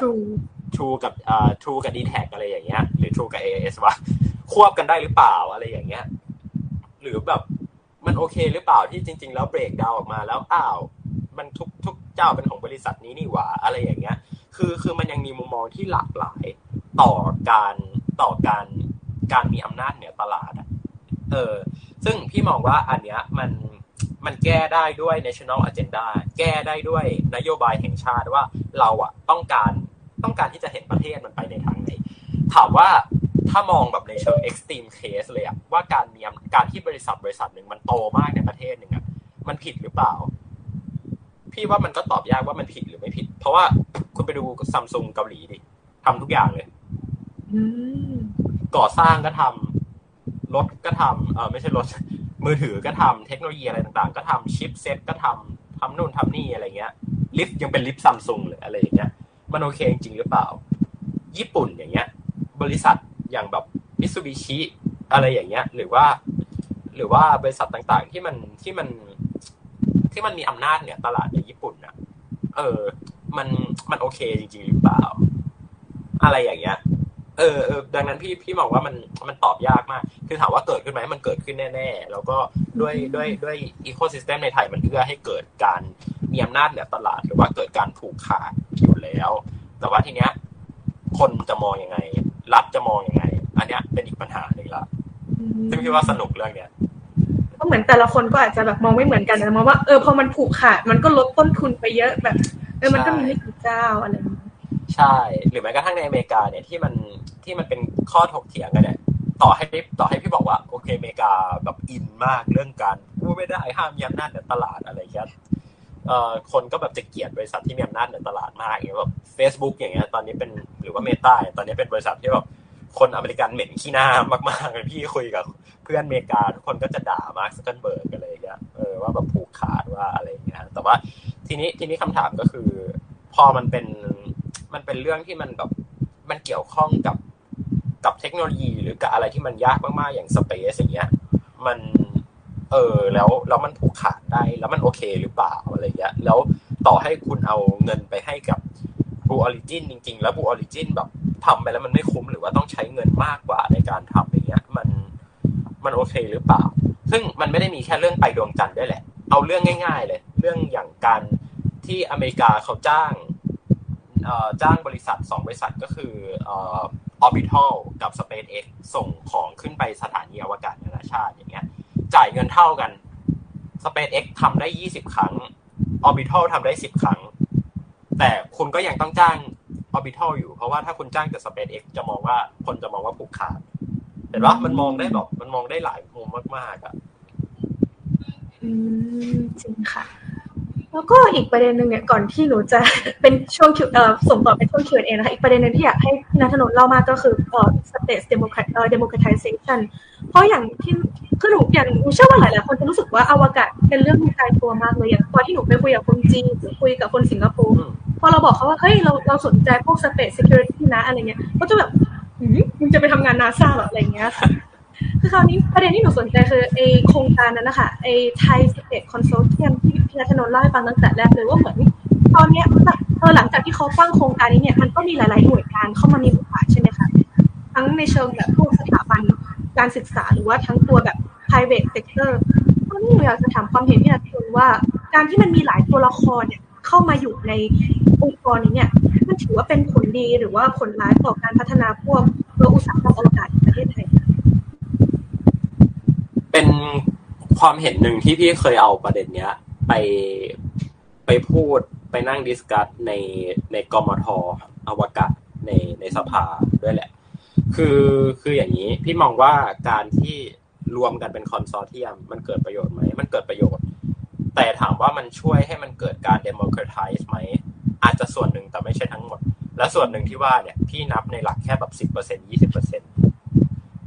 เพราะมันไม่ได้มีอะไรที่เป็นตัวการันตีว่าการที่หน่วยงานรัฐมารวมตัวกัน แล้วแบบเราเกิดผลงานแล้วเกิดความร่วมมืออะไรต่างๆ ขึ้นมา มันมันจะทำให้ประชาชนเข้าถึงอวกาศได้จริง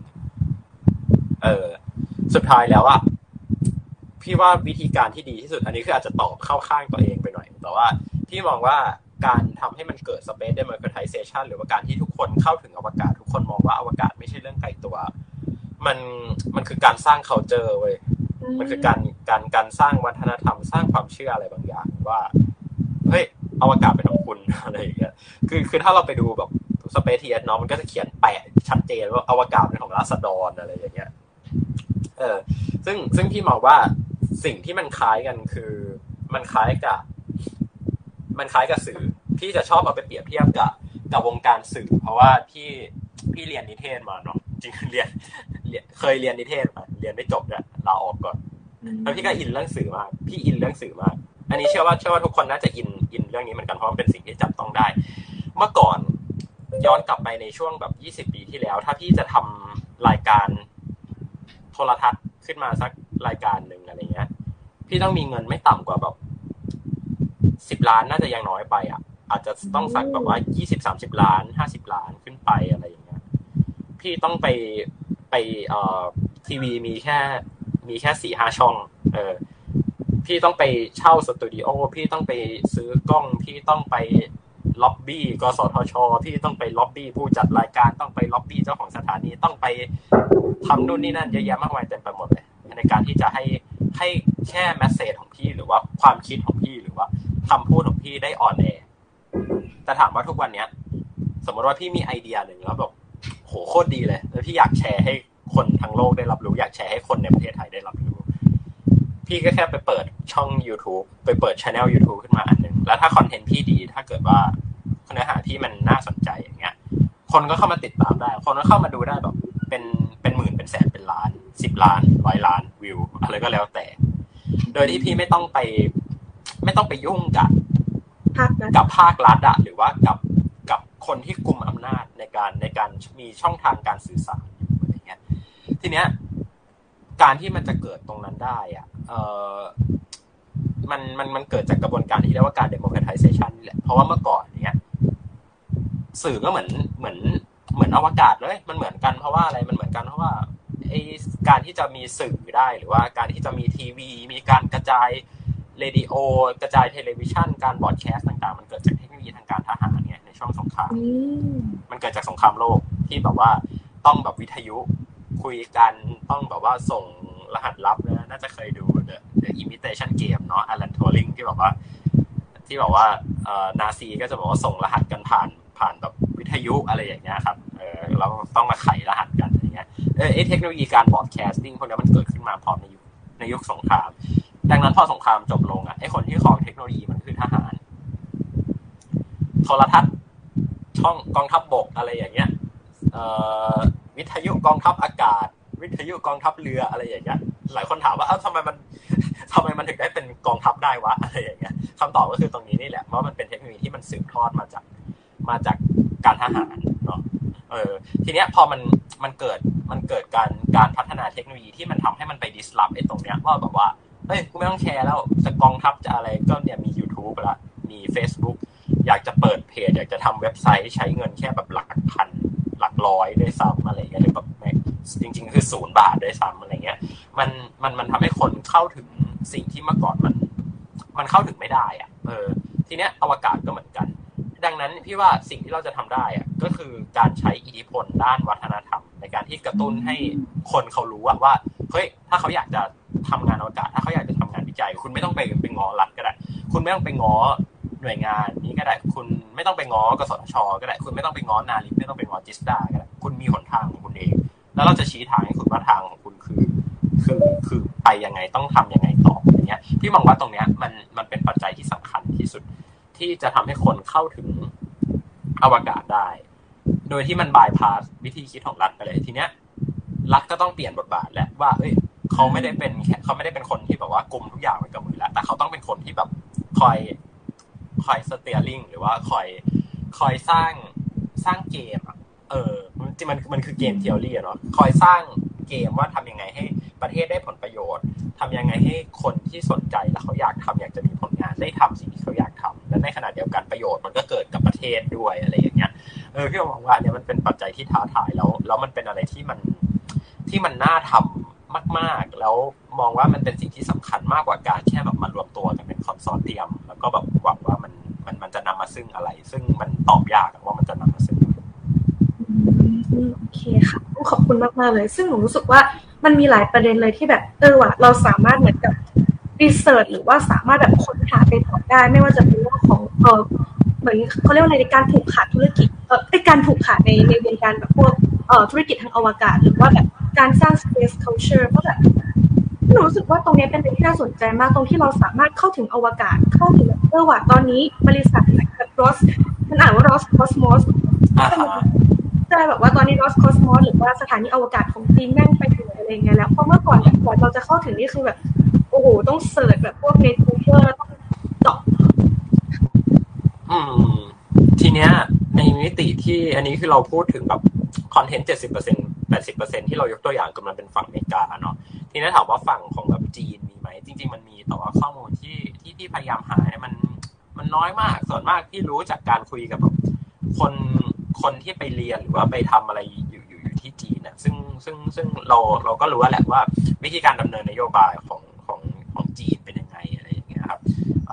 ส่วนมากจีนเขาจะชูด้าน academic มากกว่า อย่างเช่นการอย่างเช่นที่พี่พูดไปนะพูดชื่อไปคือ China Academy of Science ซึ่งก็แบบมีหลายสาขาหลาย campus หลาย field อะไรอย่างเงี้ยนะซึ่งไอ้ในด้านอวกาศก็เป็นสิ่งหนึ่งที่ที่ทางทางจีนเขาเชี่ยวชาญแต่ถามว่าเราจะได้เห็นบริษัทอวกาศจีนที่เป็นแบบเอาแบบเหมือน Space X ไหมอะไรเงี้ย ถามว่ามีไหมมันก็อาจจะมีแต่ว่าวิการการเกิดขึ้นมาของมันหรือว่าภาพที่มันออกมาก็อาจจะไม่ได้เหมือนกับแบบ Space X หรือว่าเหมือนกับอะไรที่ในในในฝั่งอเมริกาเป็นหลักครับประเด็นจริงนี่หนูขอแชร์นิดนึงเพราะว่าแบบหนูเคยลองไปทำ research เพราะว่าตอนที่หนูเล่นโมเดล UN อะหนูเล่นเป็นผู้แทนประเทศจีนแล้วก็แบบเราก็ไปดีเบตไป defend แบบเออผลประโยชน์แบบพวก arms race ใน outer space อะซึ่งหนูรู้สึกว่านโยบายของจีนเนี่ยล่าสุด ถ้านับตั้งแต่ 2017 เดี๋ยวพวกอวกาศออกมานะคะ เหมือน มันจะมีเขาเรียกว่าอะไรความตรงนี้อย่างหนึ่งตรงที่จีนเขามีความพยายามที่จะผสมผสานระหว่าง civil กับ military หนูจะไม่ผิดนะ มันจะมีองค์กรหนึ่งอะค่ะ ที่มันอยู่ใน State Council เนี่ยที่ดูแลเรื่องอวกาศ แล้วองค์กรนี้เนี่ย มันก็ cooperate กับพวกแบบเขาเรียกว่าอะไรเดียเกี่ยวกับ auxiliary force หรือว่าไอหน่วยงานที่มันดูแลเกี่ยวกับพวก missile ของเราเอทีแล้วมันก็ co กับ เขาเรียกว่าไงก็ co กับพวกหน่วยงานที่เป็นฝ่าย civic ด้วย อันนี้ก็อาจจะเป็นประเด็นสุดท้ายก่อนที่จะปล่อยให้เพื่อนๆได้ถามก็คือเกี่ยวกับพวก civil military relation ในอุตสาหกรรมอวกาศค่ะ ซึ่งที่คิดว่าการที่มันเอาภาครัฐกับภาคไม่ดีเอาภาคเหมือนกับภาค civil กับภาค military เนี่ยเอามารวมกันในอุตสาหกรรมอวกาศเป็นเรื่องที่อันตรายหรือว่า เออ มันเป็นเรื่องที่แบบค่อนข้างมีส่งผลในแง่ลบต่อแบบ space industry ecosystem เลยเราภาพใหญ่ก่อน จีนรวมรัสเซียรวมรวมนี่คือซีซี civil กับกับกับ military นะ จีนรวมรัสเซียรวม ญี่ปุ่นไม่รวม สหรัฐไม่รวมและเป็นประเทศแรกของโลกใบนี้ที่ไม่รวม เพราะถ้ารวมนาซาจะไม่เกิดขึ้นนาซาเนี่ยคือไม่มี military แตะเลยอะ เออนาซานี่คือ civil ล้วนๆเลยเกิดขึ้นมาเพราะ civil เมื่อเมื่อเมื่อก่อนคือมันเอ่อไอไอการทำอะไรพวกนี้มันอยู่ในของกองทัพแบบตั้งแต่แบบปีพันเก้าร้อยห้าสิบอะไรเงี้ยแล้วอย่าลืมว่านาซาก่อตั้งปีพันเก้าร้อยห้าสิบพี่ก็เลยชี้ให้เห็นเลยว่า เนี่ยนาซาหรือว่าสหรัฐเนี่ยเป็นประเทศแรกที่แยกสองอันนี้ออกจากกัน แล้วมันดีไม่ดีมันดีไม่ดีพี่ไม่รู้แหละ แต่ว่าภาพที่ออกมาก็คือนาซาปัจจุบันรัสเซีย อ่า Lost Cosmos Lost Cosmos เนี่ยเป็นอ่าเป็นอ่ารัฐวิสาหกิจเนาะอ่าเป็น State Corporation แต่ว่าเป็น State Corporation ที่อยู่ภายใต้อ่า Ministry of Defense เออดังนั้นดังนั้นรวมเออดังนั้นอันเนี้ยเรียกรวมเอ่อจีนคล้ายๆกันเป็นเป็นรัฐเป็นเป็นรัฐวิสาหกิจ ดังเราก็อยู่ ถ้าเข้าใจไม่ผิดก็อยู่ภายใต้ อยู่ภายใต้ดีเฟนซ์เหมือนกัน ดังนั้นรวม ของไทย ตอบยาก เพราะว่าของไทยเราถ้าพูดตรงๆ ก็คือไม่ได้มี Space Agency ที่เป็น Space Agency จริง ๆ นะครับ แต่ว่าเราจะเห็นการเราจะเห็นการถ่วงดุลอำนาจกองทัพอากาศอะไรเงี้ยซึ่งจริงๆกองทัพอากาศเขาก็มี มีสเปซฟอร์สของตัวเองนะถ้าพูดตลกตลกก็เลยก็คือมีมีแบบมีมีทำดาวเทียมอะไรเงี้ยเพิ่งปล่อยไปเมื่อปีที่แล้วนะดาวเทียมนภาที่กองทัพอากาศเขาเขาไปซื้อมา ซึ่งทุกวันนี้ก็ยังไม่ยังไม่เห็นว่าแบบผลงานมันคืออะไรอย่างเงี้ยจะตอบเขาจะบอกว่าเออจะมาบอกได้ไงมันเป็นความลับอะไรเงี้ยแต่คือแบบเอออย่างน้อยถ้ามันเป็นความลับก็โชว์ผลงานบ้างก็ได้อะไรเงี้ยไม่ใช่แบบซื้อมาแล้วเงียบเลยนะอะไรเงี้ยนะครับ ก็ เนี่ยนั่นแหละคือคือคือภาพที่พี่พี่อยากชี้ให้เกิดขึ้นคือมันตอบมันอาจจะตอบยากในตอนนี้ว่า สรุปแล้วมันดีหรือไม่ดีหรือว่ามันควรรวมหรือไม่ควรรวม แต่ว่า ถ้าตอบแบบกำปั้นทุบดินเลยก็คือถ้าไม่รวมอะภาพที่จะออกมาก็เป็นอเมริกา ถ้ารวมภาพที่ออกมาก็เป็นรัสเซียเท่านั้นเองอื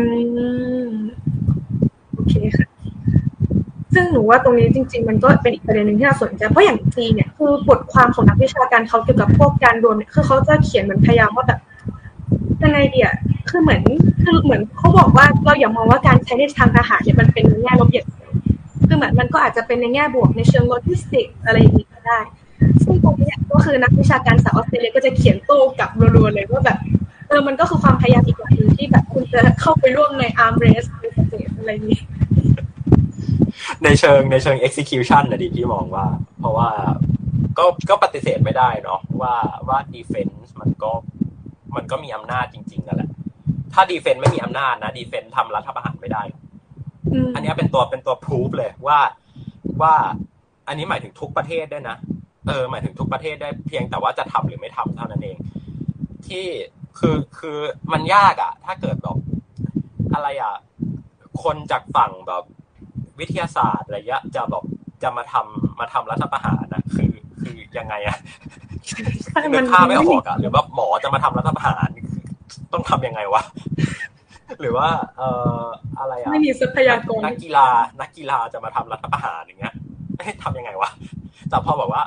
เนี่ยอาร์มี่มาทำรัฐประหารอะไรอย่างเงี้ยมันพอมันมันภาพมันออกมาก็บอกคุณก็เอารถถังมาวิ่ง เออ อันเนี้ยก็ก็ก็เลยมองว่าสุดท้ายแล้วว่าต่อให้เราบอกว่าเฮ้ยมันมีอำนาจอยู่ภายใต้รัฐธรรมนูญจริง ๆ แต่ว่า ถามว่าอำนาจที่แท้จริงอะมันก็เกิดจากการครอบครองอาวุธยุทโธปกรณ์วะใช่ค่ะ โอเค ขอบคุณพี่นัทนนท์มากเลยนะคะ แล้วก็ช่วงต่อไปก็จะเป็นช่วงถามตอบกับทุกคนนี้ที่นี้แล้วก็จริง ๆ เราก็ได้คำถามจากเพื่อนๆในยังซิเกอร์ไทยแลนด์นะคะ ที่เขาฝากข้อความมาเขาร่วมไม่ได้เพราะเขาติดเรียน โอเค เราก็จะให้เพื่อนในนี้ได้ถามก่อนเลยนะคะ ก็ถ้าใครมีคำถามเกี่ยวกับพวก Space Economic หรือ Space Industry ในไทยก็เปิดไมค์แล้วก็ถามเลยมีใครต้องการจะถามคำถามไหมคะ เหมือนมีมาในแชทคำถามหนึ่งป่ะครับใช่ไหม เช็คก่อนนะคะ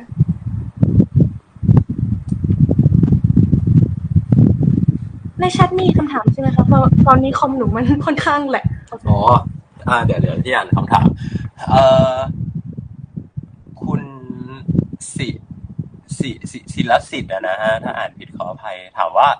ในอนาคตเรื่องอวกาศไทยกับต่างชาติประเทศไทย เราจะถูกกดดันให้เลือกข้างไหมคะ ระหว่างฝั่งขั้วสหรัฐยุโรปแล้วก็จีนรัสเซีย เป็นคำถามที่ไม่อยากตอบเลยอะเพราะว่า ต่อไปก็จะก็จะชี้นำแล้วก็แล้วก็ก็ก็ตัวตัวตัวเราเองอะ ก็ไม่รู้ว่าว่าฝั่งรัฐอะเขามองยังไง หรือแม้กระทั่งนาริสหรือจิสดาเองเขามองยังไงแต่ถ้าเราตอบแบบเรามองว่า ยังไงก็ต้องเลือก ยังไงก็ต้องเลือกและยังไงเขาก็เขาก็จะกดดัน แต่เขาอาจจะไม่ได้กดดันในเชิงที่ว่า ต้องเลือกอะไรเงี้ยแต่แต่เราจะเสียอำนาจอะไรบางอย่างไปเราจะเสียผลประโยชน์อะไรบางอย่างไป ซึ่ง มันมีประเด็น มันมีประเด็นก็คือ ประเทศไทยเราไม่ได้ไปเซ็น treaty ตัวหนึ่งที่ทำให้ประเทศไทยเราไปร่วมโครงการแบบอาร์ตมิสได้อะไรอย่างเงี้ยครับ ซึ่งซึ่งหลายคนก็สงสัยว่าทำไมประเทศไทยไม่ไปร่วมอาร์ตมิสก็คือไปร่วมไม่ได้ครับ ไม่ได้เซ็น treaty ตัวหนึ่งอะไรอย่างเงี้ยเออมันมันจะมาในเชิงนี้มากกว่าว่าเฮ้ยถ้าคุณไม่เซ็นอันนี้นะ คุณจะมาร่วมอันนี้ไม่ได้นะเออมันจะเป็นการกดดันในเชิงนี้มากกว่า แต่ว่ามันมันมันจะเกิดการกดดันในเชิงแบบ จะต้องมีการคว่ำบาตรทางเศรษฐกิจเหมือนแบบ เหมือนที่ยิปเอ่อเหมือนที่รัสเอ่อรัสเซียกับยุโรปซัดกันนัวเนียตอนนี้ไหมอะไรเงี้ยมันมันมันคงไม่ถึงจุดนั้นอะไรเงี้ยครับ หรือว่าอ่าหรือว่ามันมันจะมีกรณีในในพม่าที่มีรัฐประหารนะเนาะเอ่อช่วงรัฐประหารในในพม่าครับ เป็นช่วงเดียวกับที่ที่ทางญี่ปุ่นเขามีกำหนดจะต้องปล่อยดาวเทียมที่เป็นดาวเทียม ดาวเทียมด้านด้านการศึกษาให้กับให้กับมหาวิทยาลัยในเมียนมาเนาะทีเนี้ย พอมันเกิดรัฐประหารขึ้นอะ ญี่ปุ่นอะ ไม่ยอมปล่อยให้เลย เออ เพราะว่าญี่ปุ่นกลัวว่าดาวเทียมนั้น อันนี้คือเป็นข้ออ้าง statement ของเขาเนาะเขากลัวว่ามันจะถูกใช้ในเชิงการทหาร ซึ่งเอาจริงมันก็คงไม่ถูกเอาไปใช้ในทางการทหารหรอกเพราะว่าคือคือมันก็ไม่ได้ง่ายมันก็ไม่ได้บอกว่า ง่าย ๆ ขนาดนั้นว่านึกแบบมาใช้ก็ใช้ได้เนี่ยแต่ว่า มันมันมันเป็นการกดดันในเชิงในเชิงนโยบายมากกว่าอะไรเงี้ยซึ่งซึ่งพี่พี่มองว่าถ้ามันจะเกิดขึ้นอะ มันก็คงเป็นเป็นอะไรแนวๆนี้นี่แหละว่ามันมันคงไม่ได้เป็นการกดดันที่ว่าจะต้องคว่ำบาตรจะต้องด่ากันอะไรอย่างเงี้ยเออแต่มันมันจะเป็นในเชิงว่า เอ้ยถ้าคุณไม่ ถ้าคุณไม่เซ็นอันนี้ ถ้าคุณไม่เซ็นทริตตี้ฝั่งเรา คุณก็จะทำสิ่งนี้ไม่ได้นะจ๊ะอะไรอย่างเงี้ยเออมากกว่าอืมโอเคค่ะ แล้วก็หนูมีคำถาม อันนี้เป็นคำถามจากเพื่อนเขาฝากมาค่ะสองคนเลย ก็คือคนแรกเนี่ยเขาจะถามเรื่องเกี่ยวกับเรื่องไทยไปดวงจันทร์ค่ะว่าแบบเขาจริง ๆ เหมือนเขาสนใจตั้งแต่แบบ เออไอเรื่องที่มันมันมีทัวร์ลงไทยไปดวงจันทร์ตั้งแต่ปีที่แล้ว ก็คือเขาอยากถามว่าความเป็นไปได้เนี่ย มันมีมากน้อยขนาดไหน แล้วก็คิดว่าการลงทุนเกี่ยวกับเอ่อการส่งนักบินอวกาศไทยไปดวงจันทร์เนี่ยถ้าเบสออนสภาพเศรษฐกิจไทยตอนนี้นะคะพี่ว่ามันคุ้มมันคุ้มหรือว่าเขาเรียกว่าเดี๋ยว cost benefit มันโอเคหรือเปล่าเเอาจริงมันมีสิ่งที่มันมีสิ่งที่หลายคนเข้าใจผิดก็คือ เราจะส่งนักบินอวกาศไปลงดวงจันทร์ซึ่งอันนี้ก็เอาจริงคือยังยังอีกห่างไกลอะนะฮะเพราะว่า ตอนนี้ไทยเราก็ยังไม่มีนักบินอวกาศ แล้วก็ไม่ไม่ได้มีโครงการที่จะมีในเร็วๆนี้ด้วยอะไรอย่างเงี้ยเอออาจจะต้องเอาเป็นว่า รออย่างต่ำอะถ้าแบบเอาแบบ เอาแบบมาจากฝั่งรัฐอะพี่ว่ามีอีกสิบปียี่สิบปีอะกว่าจะมีอะเออโอกาสที่เร็วที่สุดนะก็คือคุณหาคนรวยๆสัก สักคนในไทยมาสักคนหนึ่งอะไรอย่างเงี้ยแล้วก็คุณก็เดินไปหาอีลอนมัสแล้วก็บอกผมขอซื้อเที่ยวบินบนยานสเปซเอ็กหน่อยครับอะไรเงี้ยประเทศไทยเราก็จะมีนักบินอวกาศคนแรกจากจากความรวยของคนคนนั้นอะไรอย่างเงี้ยเออถ้าแบบว่าเออแบบเอาแบบตลกตลกเลยละกันเปรียบเทียบตลกตลกเลยคือสมมติว่าอย่างแบบอ่าสมมติว่าพี่โทนี่อย่างเงี้ยคุณทักษิณอย่างเงี้ยบอกว่า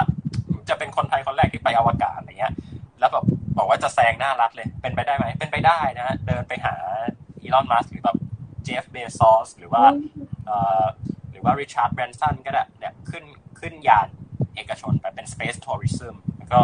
ก็ ก็กลายเป็นคนไทยคนแรกในอวกาศนะครับ ซึ่งอันเนี้ย เห็นว่าว่าพอเรา พอเราช้า เอกชนมันไปเร็วกว่าอะไรเงี้ย ใน ในมิติของนักบินอวกาศ แต่ว่าทีเนี้ย ในมิติของการส่งยานไอตัวโครงการ โครงการ Thai Space Consortium เนี่ยที่จะไปดวงจันทร์เนี่ยก็คือพี่พี่กำลังเปิดไทม์ไลน์อยู่พอดีนะแต่ไทม์ไลน์อันนี้เดี๋ยวพี่จะอ่านให้ฟังก็คือ ในปี 2022 เนี่ยเขาจะส่งตัวซึ่งก็คือปีนี้ แต่ว่าก็น่าจะเลื่อน เพราะว่าตอนนี้วิศวกรยังอยู่จีนอยู่นะครับตัว Thai Space Consortium ตัวแรกเนี่ยจะถูกส่งในปี 2022 เนาะ แล้วก็ตัว TSC 1 เนี่ยซึ่งเป็นตัวอ่าเป็นตัวที่จะถูกส่งขึ้นไปวงโคจรโลกเราก่อนเนี่ยก็จะถูกส่งปี 2025 แล้วก็ไอ้ไปดวงจันทร์เนี่ยไอ้ไปดวงจันทร์จริงๆ คือปี 2027 ถามว่ามันจะเป็นไปตามทำลายไหม พี่มองว่ามันเป็นไปตามทำลาย หรือถ้าเลื่อนจริงๆ อาจจะเลื่อนแค่บอกปีสองปี แล้วก็ เป็นไปได้ไหม ก็เป็นไปได้ แล้วทุกทุกวันนี้พี่ก็ยังยังยังมองไม่เห็นปัจจัยอะไรที่จะบอกว่าไอโครงการนี้มันจะเป็นไปไม่ได้ เพราะว่าอะไร เพราะว่าเราจะไม่รู้ว่าตอนนี้ประเทศไทยมีแบบฟัซิลิตี้ทางดาราศาสตร์ที่แบบใหญ่มากๆอะล่าสุดเพิ่งเพิ่งเปิดตัวไปก็คือจานรับสัญญาณวิทยุนะฮะจากจากจากนอกโลกอะเออแต่ไม่ได้ว่าเอามารับมนุษย์ต่างดาวเลยนะหมายถึงว่าเราเอามาแบบฟังฟัง ฮัล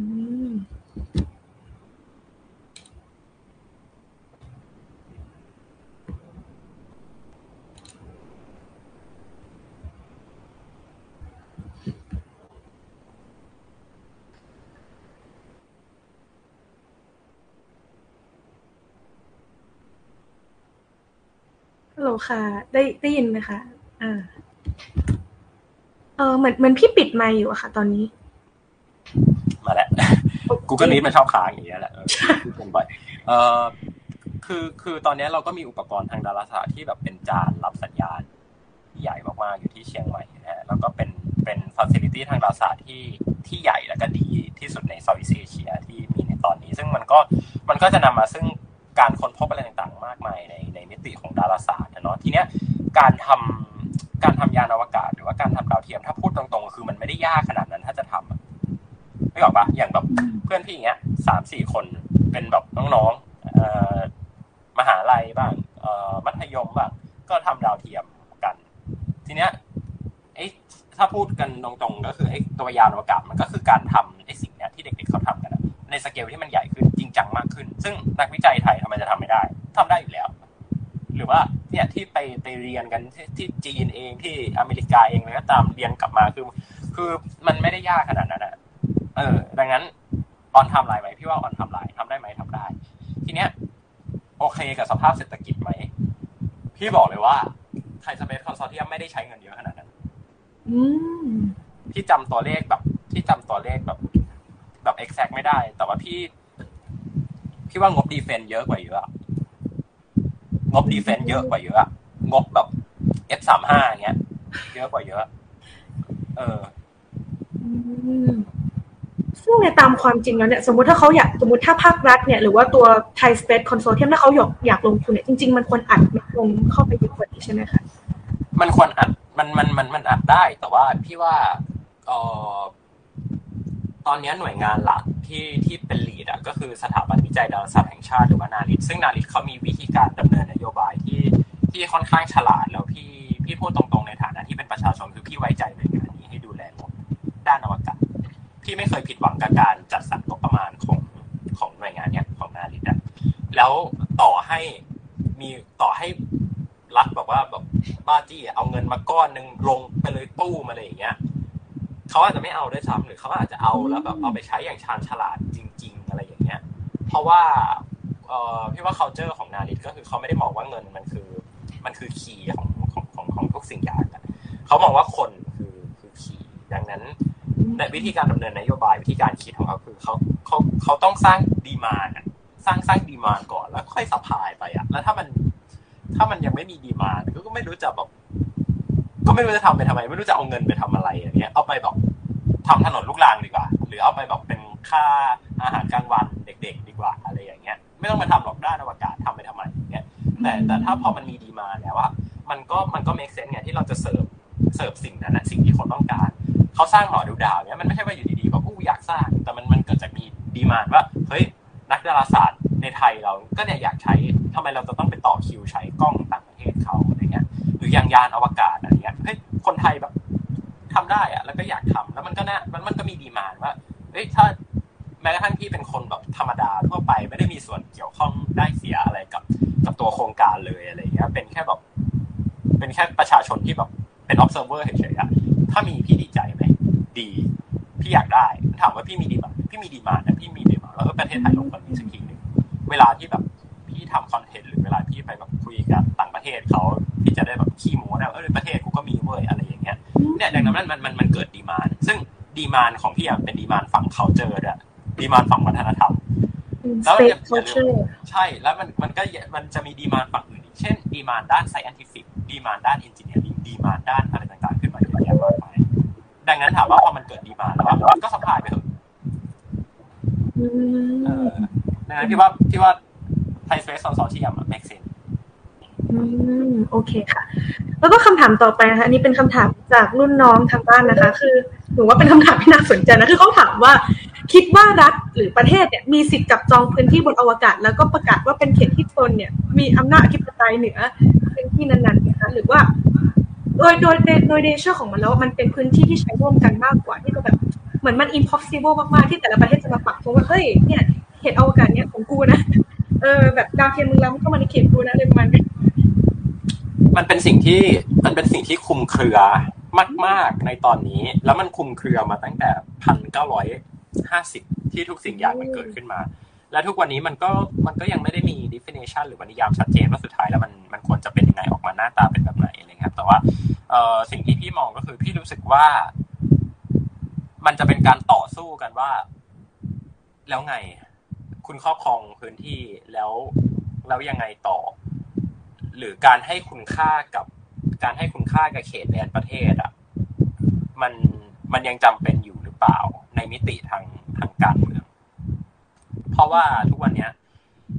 ประเทศที่เป็นมหาอำนาจมันไม่ได้เป็นประเทศที่แบบ ครอบครองพื้นที่อีกแล้วอะแต่มันครอบครองทรัพยากรอะไรบางอย่าง ซึ่งไอ้ทรัพยากรที่ว่ามันอาจจะไม่ได้เป็นแบบresource ที่มันจับต้องได้นะมันอาจจะเป็นแบบ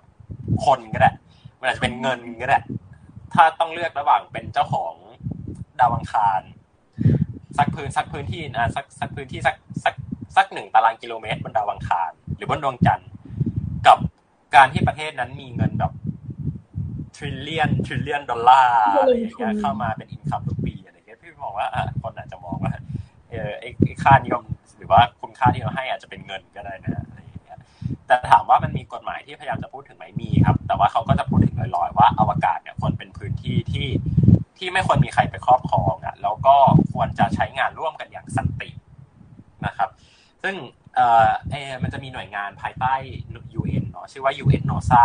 UN แล้วก็ Double O แล้วก็ SA นะครับไปลองเสิร์ชดูได้ที่คอยทำทำนโยบายด้านด้านด้านพวกนี้แหละ ซึ่งอย่างอย่างที่บอกไปว่า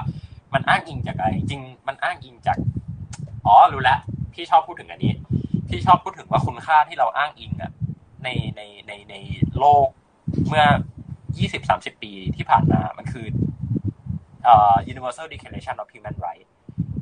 กฎบัตรสากลว่าด้วยเรื่องสิทธิมนุษยชน แล้วในตอนเนี้ย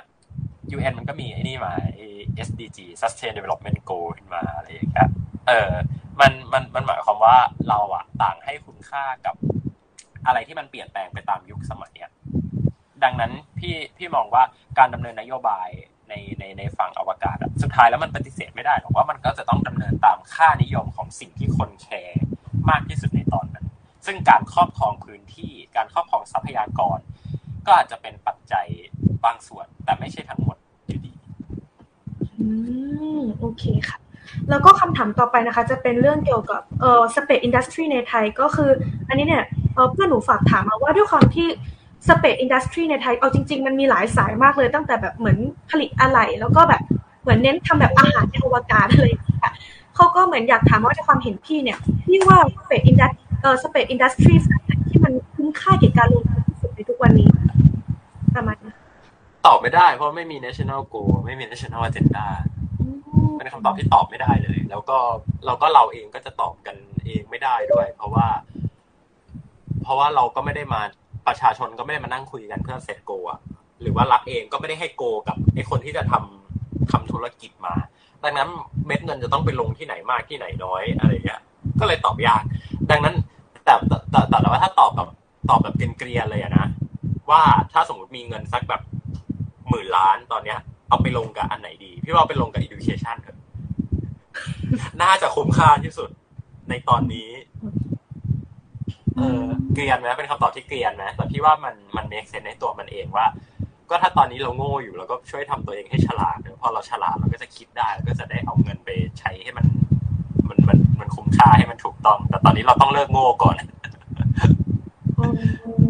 จริงค่ะ แล้วจริง ๆ มันก็มีคำถามเกี่ยวกับเรื่องเกี่ยวกับพวก manpower หรือว่าเรื่องแบบ talent people เกี่ยวกับในด้านนี้ด้วย ก็เหมือนเขาก็อยากถามมาว่า ในความเห็นของพี่ตอนนี้เนี่ยพี่รู้สึกว่าเออรัฐภาครัฐเนี่ย ภาครัฐหรือว่าภาคสถาบันการศึกษาเนี่ยทำได้ดีหรือยังคะในการผลิตบุคลากรที่ค่อนข้างเชี่ยวชาญในด้านอวกาศอะไรอย่างเงี้ย เอ่อผลิตบุคผลิตบุคลากรที่ที่เชี่ยวชาญด้านอวกาศ ตอบว่าทำได้ได้โอเค ไม่ไม่แย่ not bad อะใช้คำว่า not bad ละกัน เพราะว่าวิศวกรในต่างๆ ที่พี่ที่พี่รู้จักและมีโอกาสได้ได้โชคดีได้พูดคุยอะไรเงี้ย ก็ก็หลายคนก็เก่งก็ก็เก่งมากๆนะฮะแต่แต่พี่ว่าสิ่งที่สิ่งที่แบบ not good อะก็คือ ก็คือ culture ภาพรวมมากกว่า ว่า คนเราไม่ได้มองว่าวิทยาศาสตร์เป็นเป็นกระบวนการคิดอะคนเรายังมองว่าหมายถึงเด็กๆนะยังมองว่าวิทยาศาสตร์เป็นเป็นการหาคำตอบของอะไรบางอย่างอยู่ ซึ่งถามว่าใช่ไหมใช่ แต่ว่าเราไม่ได้สนคำตอบเว้ยเราสนกระบวนการ เออคือพี่ไม่จำเป็นต้องรู้หรอกว่า ว่าแรงแรงโน้มถ่วงมันมีค่าเท่าไหร่ หรือว่าค่าความต่างศักย์ไฟฟ้าของ อะตอมสองอะตอมมันต่างกันเท่าไหร่อะไรเงี้ยพี่ไม่จำเป็นต้องรู้ตรงนั้นหรอกแต่สิ่งที่สิ่งที่พี่ควรรู้ก็คือ เราจะหาความรู้ได้ยังไง อะไรคือ วิธีการที่เราจะใช้หาความรู้ได้จากการสังเกตสิ่งรอบตัว และเราจะตั้งคำถามที่ดี เพื่อกระตุ้นให้เกิดกระบวนการเรียนรู้ได้ยังไง ซึ่งอันเนี้ยมันก็จะย้อนกลับไปที่ว่ามันก็เป็นปัญหาของการศึกษาภาพภาพรวมมาแหละซึ่งโอเคเราถ้าเราไม่ได้ถ้าเราไม่ได้โฟกัสที่กระบวนการ เราอาจจะสร้างนักวิทยาศาสตร์ที่เก่งมาก ๆ ในเชิงในเชิงผลผลิต ก็อาจจะสร้างได้ อาจจะสร้างสร้างแบบนักนวัตกรรมที่แบบโอ้ยทำ product ออกมาได้เจ๋งมากๆว้าวมากๆ ก็อาจจะสร้างได้ แต่เราเราเราจะสร้างคนที่สงสัยแล้วก็ drive สิ่งที่มันเป็น core สิ่งที่มันเป็น foundation ของวิทยาศาสตร์จริงๆนะไม่ได้เลย ถ้าเราไม่ได้เน้นที่กระบวนการ ดังนั้นสุดท้ายแล้วถามว่าพี่อยากให้เน้นตรงไหนพี่อยากให้เน้นตรงกระบวนการในการได้มาซึ่งความรู้มากกว่า แล้วก็มองว่าเนี่ยเป็นสิ่งที่ยังทำได้ไม่ดีมากในไทย แล้วก็คำถามต่อไปนะคะ อันนี้มาจากรุ่นน้องที่กำลังชมไลฟ์สดเหมือนเขาบอกว่าเขาสนใจประเด็นเรื่องจีนมากที่พี่บอกว่า ก่อนหน้านี้เนี่ยก็คือจีนเขาจะแทบไม่ปรากฏตัว ไม่ค่อยมีบทบาทในฟิสตาหรือว่าในหน่วยงานต่างๆที่เกี่ยวข้องกับอวกาศในประเทศแต่หลังๆเนี่ยเขาก็เริ่มมีอย่างวิศวกรอวกาศของเราเนี่ยก็อยู่ที่จีนเขาก็เลยถามว่าพี่คิดว่าอะไรเป็นปัจจัยสำคัญที่ทำให้จีนเนี่ยเริ่มเข้ามามีบทบาท เริ่มเข้ามาแชร์เทคโนโลยีด้านอวกาศกับประเทศไทยค่ะ โอ้คำถามนี้พี่ว่าต้องต้องช่วยพี่ตอบแล้วล่ะ แต่สำหรับพี่พี่มองว่าสุดท้ายแล้ว สุดท้ายแล้ว เราต้องมีบทบาทหมายถึงว่าประเทศใดประเทศหนึ่งหรือว่า state ใด state หนึ่งในโลกใบนี้มันต้องมีบทบาทอะไรสักอย่างหนึ่งอะซึ่งบทบาทนั้นจะเป็นในจะเป็นในเชิงไหนก็ว่ากันอีกทีหนึ่งแต่สุดท้ายมันต้องมีซีนอะซึ่งพี่พี่พี่พี่อาจจะรู้สึกว่า เออจีนเขามองว่าซีนของเขาอะเป็นแบบนี้ก็ได้นะ เออแต่ถามว่าอิทธิพลที่มีภาพใหญ่ต่อ Southeast Asia เลยไหม มันก็มีมันก็เป็นมันก็เป็นความพยายามส่วนหนึ่ง แล้วแล้วอวกาศมันก็เป็นเครื่องมือที่ดีที่จะเข้ามาเข้ามามีบทบาทตรงนี้ไม่รู้สิคิดว่ายังไงอะคิดว่าคิดว่า หรือว่าในในในมิติอื่นจากที่แบบศึกษามามันมีอะไรที่บ่งบอกไหมว่าตั้งแต่ปีแบบสองพันสองพันสิบเป็นต้นมาอะไรอย่างเงี้ย ในยุคในยุคของเราแบบจีนมีบทบาทใน ในในด้านมิติอื่นๆ กับประเทศอื่นๆมากขึ้นเท่าที่หนูเคยอ่านมานะ จริง ๆ เหมือนบทบาทอวกาศของจีนเอาก่อน 2010 ถ้าเอาในไทยหรือในอาเซียนนี่คือแบบแทบจะไม่มีเลย แล้วก็ถ้าที่หนูจำไม่ผิดเนี่ยเหมือนจีนเขาจะมันมีข่าวฉาวช่วงหนึ่งค่ะ ที่จีนเขาทดลองไอขีปนาวุธไอ anti-satellite weapon ครั้งแรกในปี 2010หลังจากนั้นเนี่ย เหมือนเรื่องอวกาศเนี่ยเหมือนจีนก็พยายาม drop เรื่องนี้แล้วอยู่ก็โผล่ขึ้นมาในประมาณเอ่อหลังปีหลังช่วงแบบปี 2012-2013ซึ่งอันนี้ถ้าถ้าหนูมองจากนโยบายต่างประเทศเขาโดยภาพรวมนะคือ อันนี้หนูไม่มั่นใจในเชิง space คือเหมือนเหมือนที่หลังๆเหมือนเขามองว่าเขาสามารถที่จะแชร์ได้เหมือนเขามองว่าการที่แบบแชร์เทคโนโลยีเนี่ยมันไม่ใช่เป็นสิ่งมันไม่ใช่แบบภัยคุกคามมันไม่ใช่ชีวิตต่อ security ของเขาอะไรอย่างเงี้ย แต่แต่ปัจจัยอื่นอันนี้ยังแกะไม่ได้เพราะแบบเหมือนบทความหรือว่าเอกสารที่เกี่ยวข้องกับตรงนี้ที่เป็นเป็นเวอร์ชันภาษาจีนเลยก็คือมันน้อยมาก ๆโอเคก็ก็ก็ก็เข้าใจว่าเราก็น่าจะเจอปัญหาเดียวกันนั่นแหละว่า มันก็ยังไม่ได้ชัดว่าสุดท้ายแล้ว มันสิ่งที่เกิดขึ้นมันคืออะไร และนโยบายภาพใหญ่มันมันมันมันทำให้เกิดสิ่งที่เราเห็นอยู่ตอนเนี้ย จริง ๆ หรือเปล่าหรือว่ามันมาจากปัจจัยอื่น ก็ก็ก็น่าสนใจครับ แล้วก็คิดว่าคงต้องคงต้องติดตามกันต่อไปละกัน ก็ต้องจับตาดูความสัมพันธ์กับรัสเซียตอนนี้ ว่าพี่ว่ามันน่าจะตอบคำถามได้หลายๆอย่างว่าตอนนี้จีนกับรัสเซียแบบจะทำอะไรกันต่อเออซึ่งมันก็คงเชฟสิ่งที่เราจะได้เห็นไปอีกแบบสิบปียี่สิบปีสามสิบปีอย่างต่ำๆมาแหละจริงค่ะแล้วก็ต่อไปค่ะ อันนี้ก็จะเป็นคำถามสุดท้ายแล้ว อันนี้ก็มาจากน้องศิรศิษฐ์นะคะ ก็คือน้องเขาฝากถามมาว่า ที่ว่าการจัดระบบหน่วยงานอวกาศของไทยคือถ้าเรามองในเชิงแบบบริหารรัฐกิจอะไรเงี้ยหรือว่าพวก public administration เนี่ยพี่คิดว่ามันยังถือว่ามีประสิทธิภาพพอหรือยังคะเออจริง ๆ เป็นคำถามที่ดีมากเลยอะแล้วก็แบบเราก็เวลาเวลาที่ไปบอกคุยกับที่อื่นอะไรเงี้ยมันจะไม่ค่อยมีคำถามแบบเนี้ยเออจริงๆพี่ชอบคำถามนี้แล้วพี่รู้สึกว่าแบบแก๊งเราเป็นแก๊งที่แบบอินกับ topic แนวๆเนี้ยดังนั้นที่ ที่จะที่จะจัดเต็มกับคำถามนี้ก็คือเอ่อเราอาจจะเคยได้ยินกันเนาะว่ามันจะมีพรบกิจการอวกาศใช่เออมีการร่างพรบกิจการอวกาศ ซึ่งพี่พี่เชียร์ให้ลองไปลองไปอ่านในแต่ละมาตราดู มันจะมีการตั้งมันมันจะมีการก่อตั้งหน่วยงานหน่วยงานหนึ่งที่ชื่อว่าคณะกรรมการกำกับกิจการอวกาศแห่งชาติอ่าอันนี้คือในในในตัวในตัวพรบเนาะซึ่งจากการอ่านคร่าวๆอย่างเงี้ย มันคือการควบนาริสกับจิสดาซึ่งซึ่งมันมันมันมันมันก็ไม่ได้พูดตรงๆหรอกว่าเป็นการควบนาฬิกาจิสตาแต่มันหมายความว่าพอมันมีหน่วยงานเนี้ยมันก็จะต้องมีหน่วยงานหนึ่งอะที่เป็นหน่วยงานหลักที่เป็น Space Agency จริงๆอะซึ่งพี่เองก็เอาจริงก็คือรู้แต่ว่าก็ก็ก็ไม่บอกนะการว่าคนในไปคิดเอาเองว่าคนในคนในนาริสกับคนในจิสดาเขาคิดยังไง ว่าอยู่ดีๆ จะมารวบ ควบหน่วยงานของเขา แล้วก็ตั้งเป็นองค์กรหนึ่งขึ้นมาที่ที่ก็จะมีเจ้านายเป็นทหารอะไรเงี้ยเพราะว่าในในพรบเขาก็จะเขียนว่าเปอร์เซ็นต์ในของบอร์ดจะต้องมีทหารกี่เปอร์เซ็นต์อะไรอย่างเงี้ยซึ่งแบบเขียนมาได้ยังไงวะถามกูหรือยังอะไรอย่างเงี้ยเออซึ่งซึ่งมันมีความพยายามเนาะที่จะจัดระเบียบเอ่อหน่วยงานอวกาศในประเทศไทย แต่สุดท้ายแล้วในตัวพรบสิ่งที่สิ่งที่พี่เห็นก็คือ มันก็ยังไม่ได้มีการเขียน โกที่ชัดเจนอยู่ดีว่า ว่าทำทำเพื่ออะไรทำไปเพื่ออะไรหรือต้องการอะไรหรือภาพใหญ่อยากจะเห็นอะไรอย่างเงี้ยครับ ซึ่งสิ่งเดียวที่พี่เห็นชัดเจนก็คือ ก็คือการเก็บค่าธรรมเนียมอะในการทำกิจกรรมอวกาศ ในการทำยานอวกาศในการปล่อยดาวเทียมนี่ยคือมีการเก็บค่าธรรมเนียม ในการร่างกฎหมายในการทำจดทะเบียนในการทำ regularize อะไรต่างๆ แต่ว่าประโยชน์นอกเหนือจากนั้นพี่ยังไม่ได้เห็นจากตัวพรบ ซึ่งก็ตอนนี้พรบมันก็ยังไม่ได้ ยังไม่ได้ผ่านร่างเนาะก็มีการเอาตีเสนอขึ้นไปยังมีการตีกันไปตีตีกันมากับกับในในสภาอยู่เข้าใจว่าตอนนี้สภาก็ก็วุ่นวายกับเรื่องอื่น อาจจะอาจจะยังไม่ได้ อาจจะยังไม่ได้มาแบบว่าดูตัวพรบชิ้นนี้เท่าไหร่แต่พี่พี่มองว่าอันเนี้ยพรบตัวเนี้ยก็จะเป็นจุดเปลี่ยนอันหนึ่งที่สำคัญมาก ๆ แล้ว ถ้าถ้าใครที่สนใจเรื่องเรื่องเรื่อง space policy หรือว่าเรื่องอวกาศนะครับเออเราสามารถช่วยกันจัดทำพรบ ฉบับประชาชนได้เดี๋ยวพูดคล้ายๆพี่พี่พี่เป๋าไอรอเลย มองว่า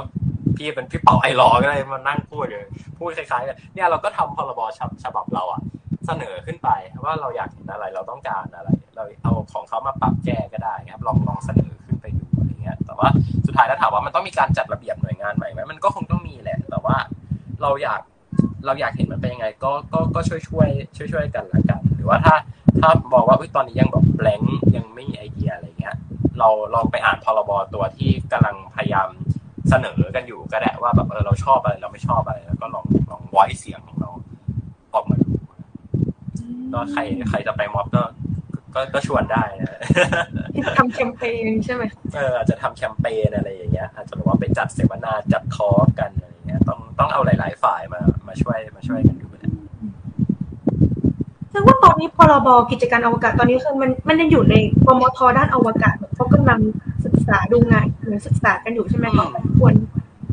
อืมพี่พี่ไม่พี่ไม่ไม่ได้ตามละเอียดเท่าไหร่แต่เข้าใจว่ายังยังนั่นแหละยังอยู่ในกระบวนการแบบการการศึกษากันอยู่อะเออเออแต่ว่าคนที่คนที่ร่างและเสนอไปก็คือ ก็คือจิสตาแหละ อืมอืม โอเคค่ะ ซึ่งสมมติอันนี้อันนี้อยากถามเล่นๆหน่อยค่ะ สมมติถ้าแบบเรา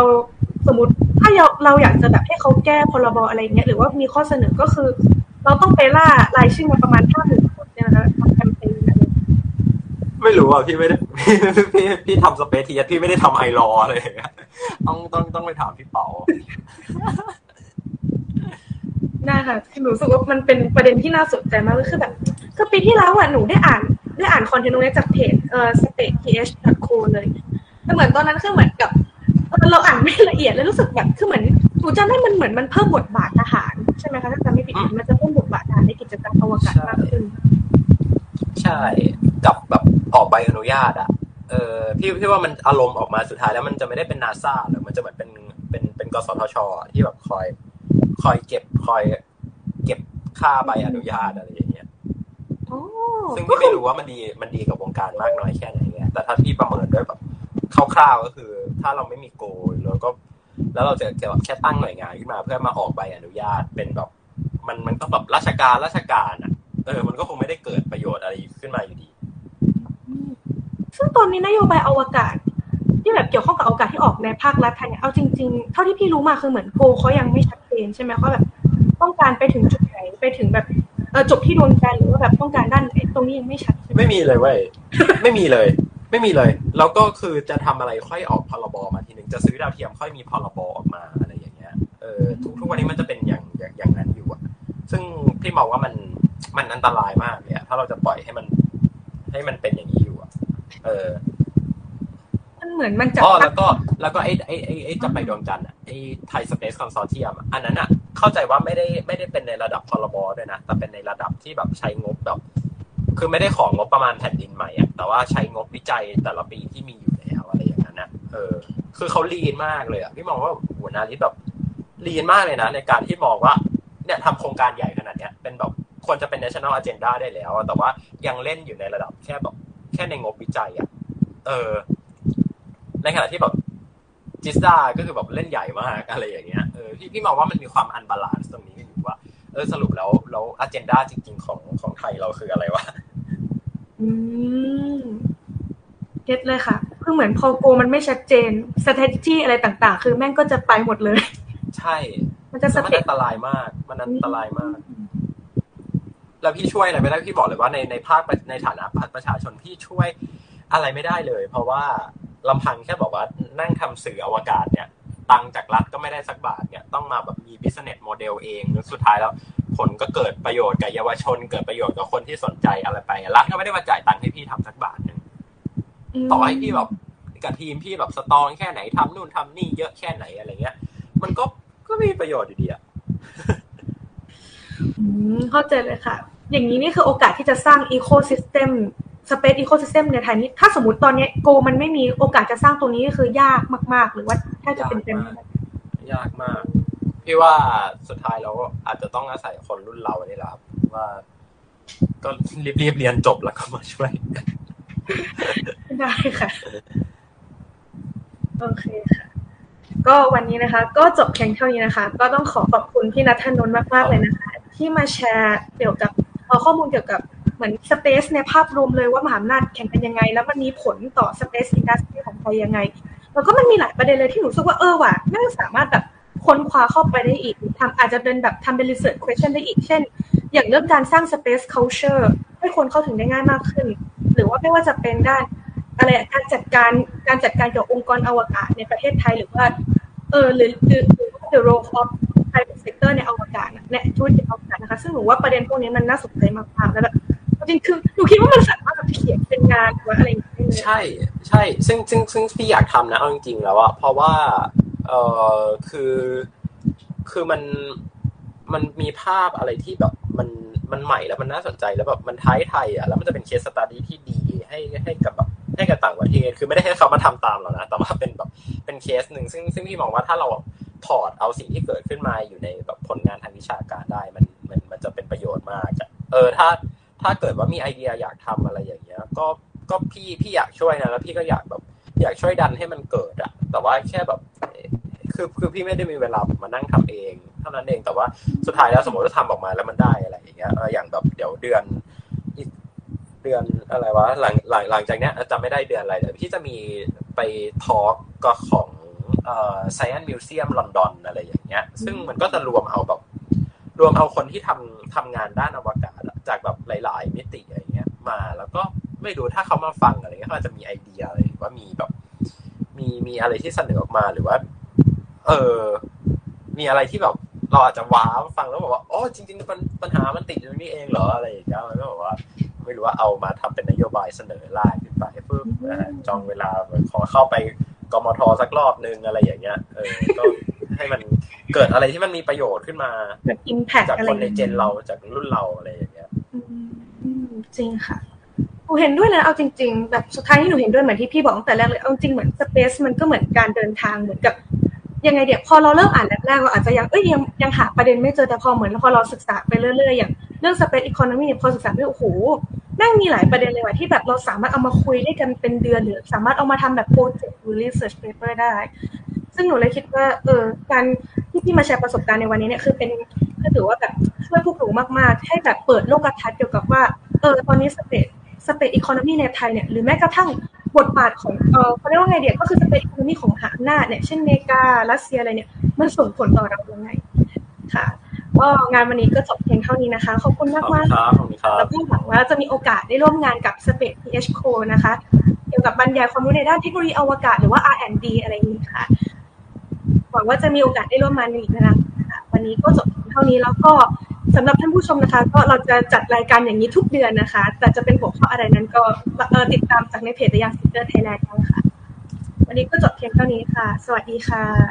สวัสดีครับ bye ครับบ๊ายบายค่ะ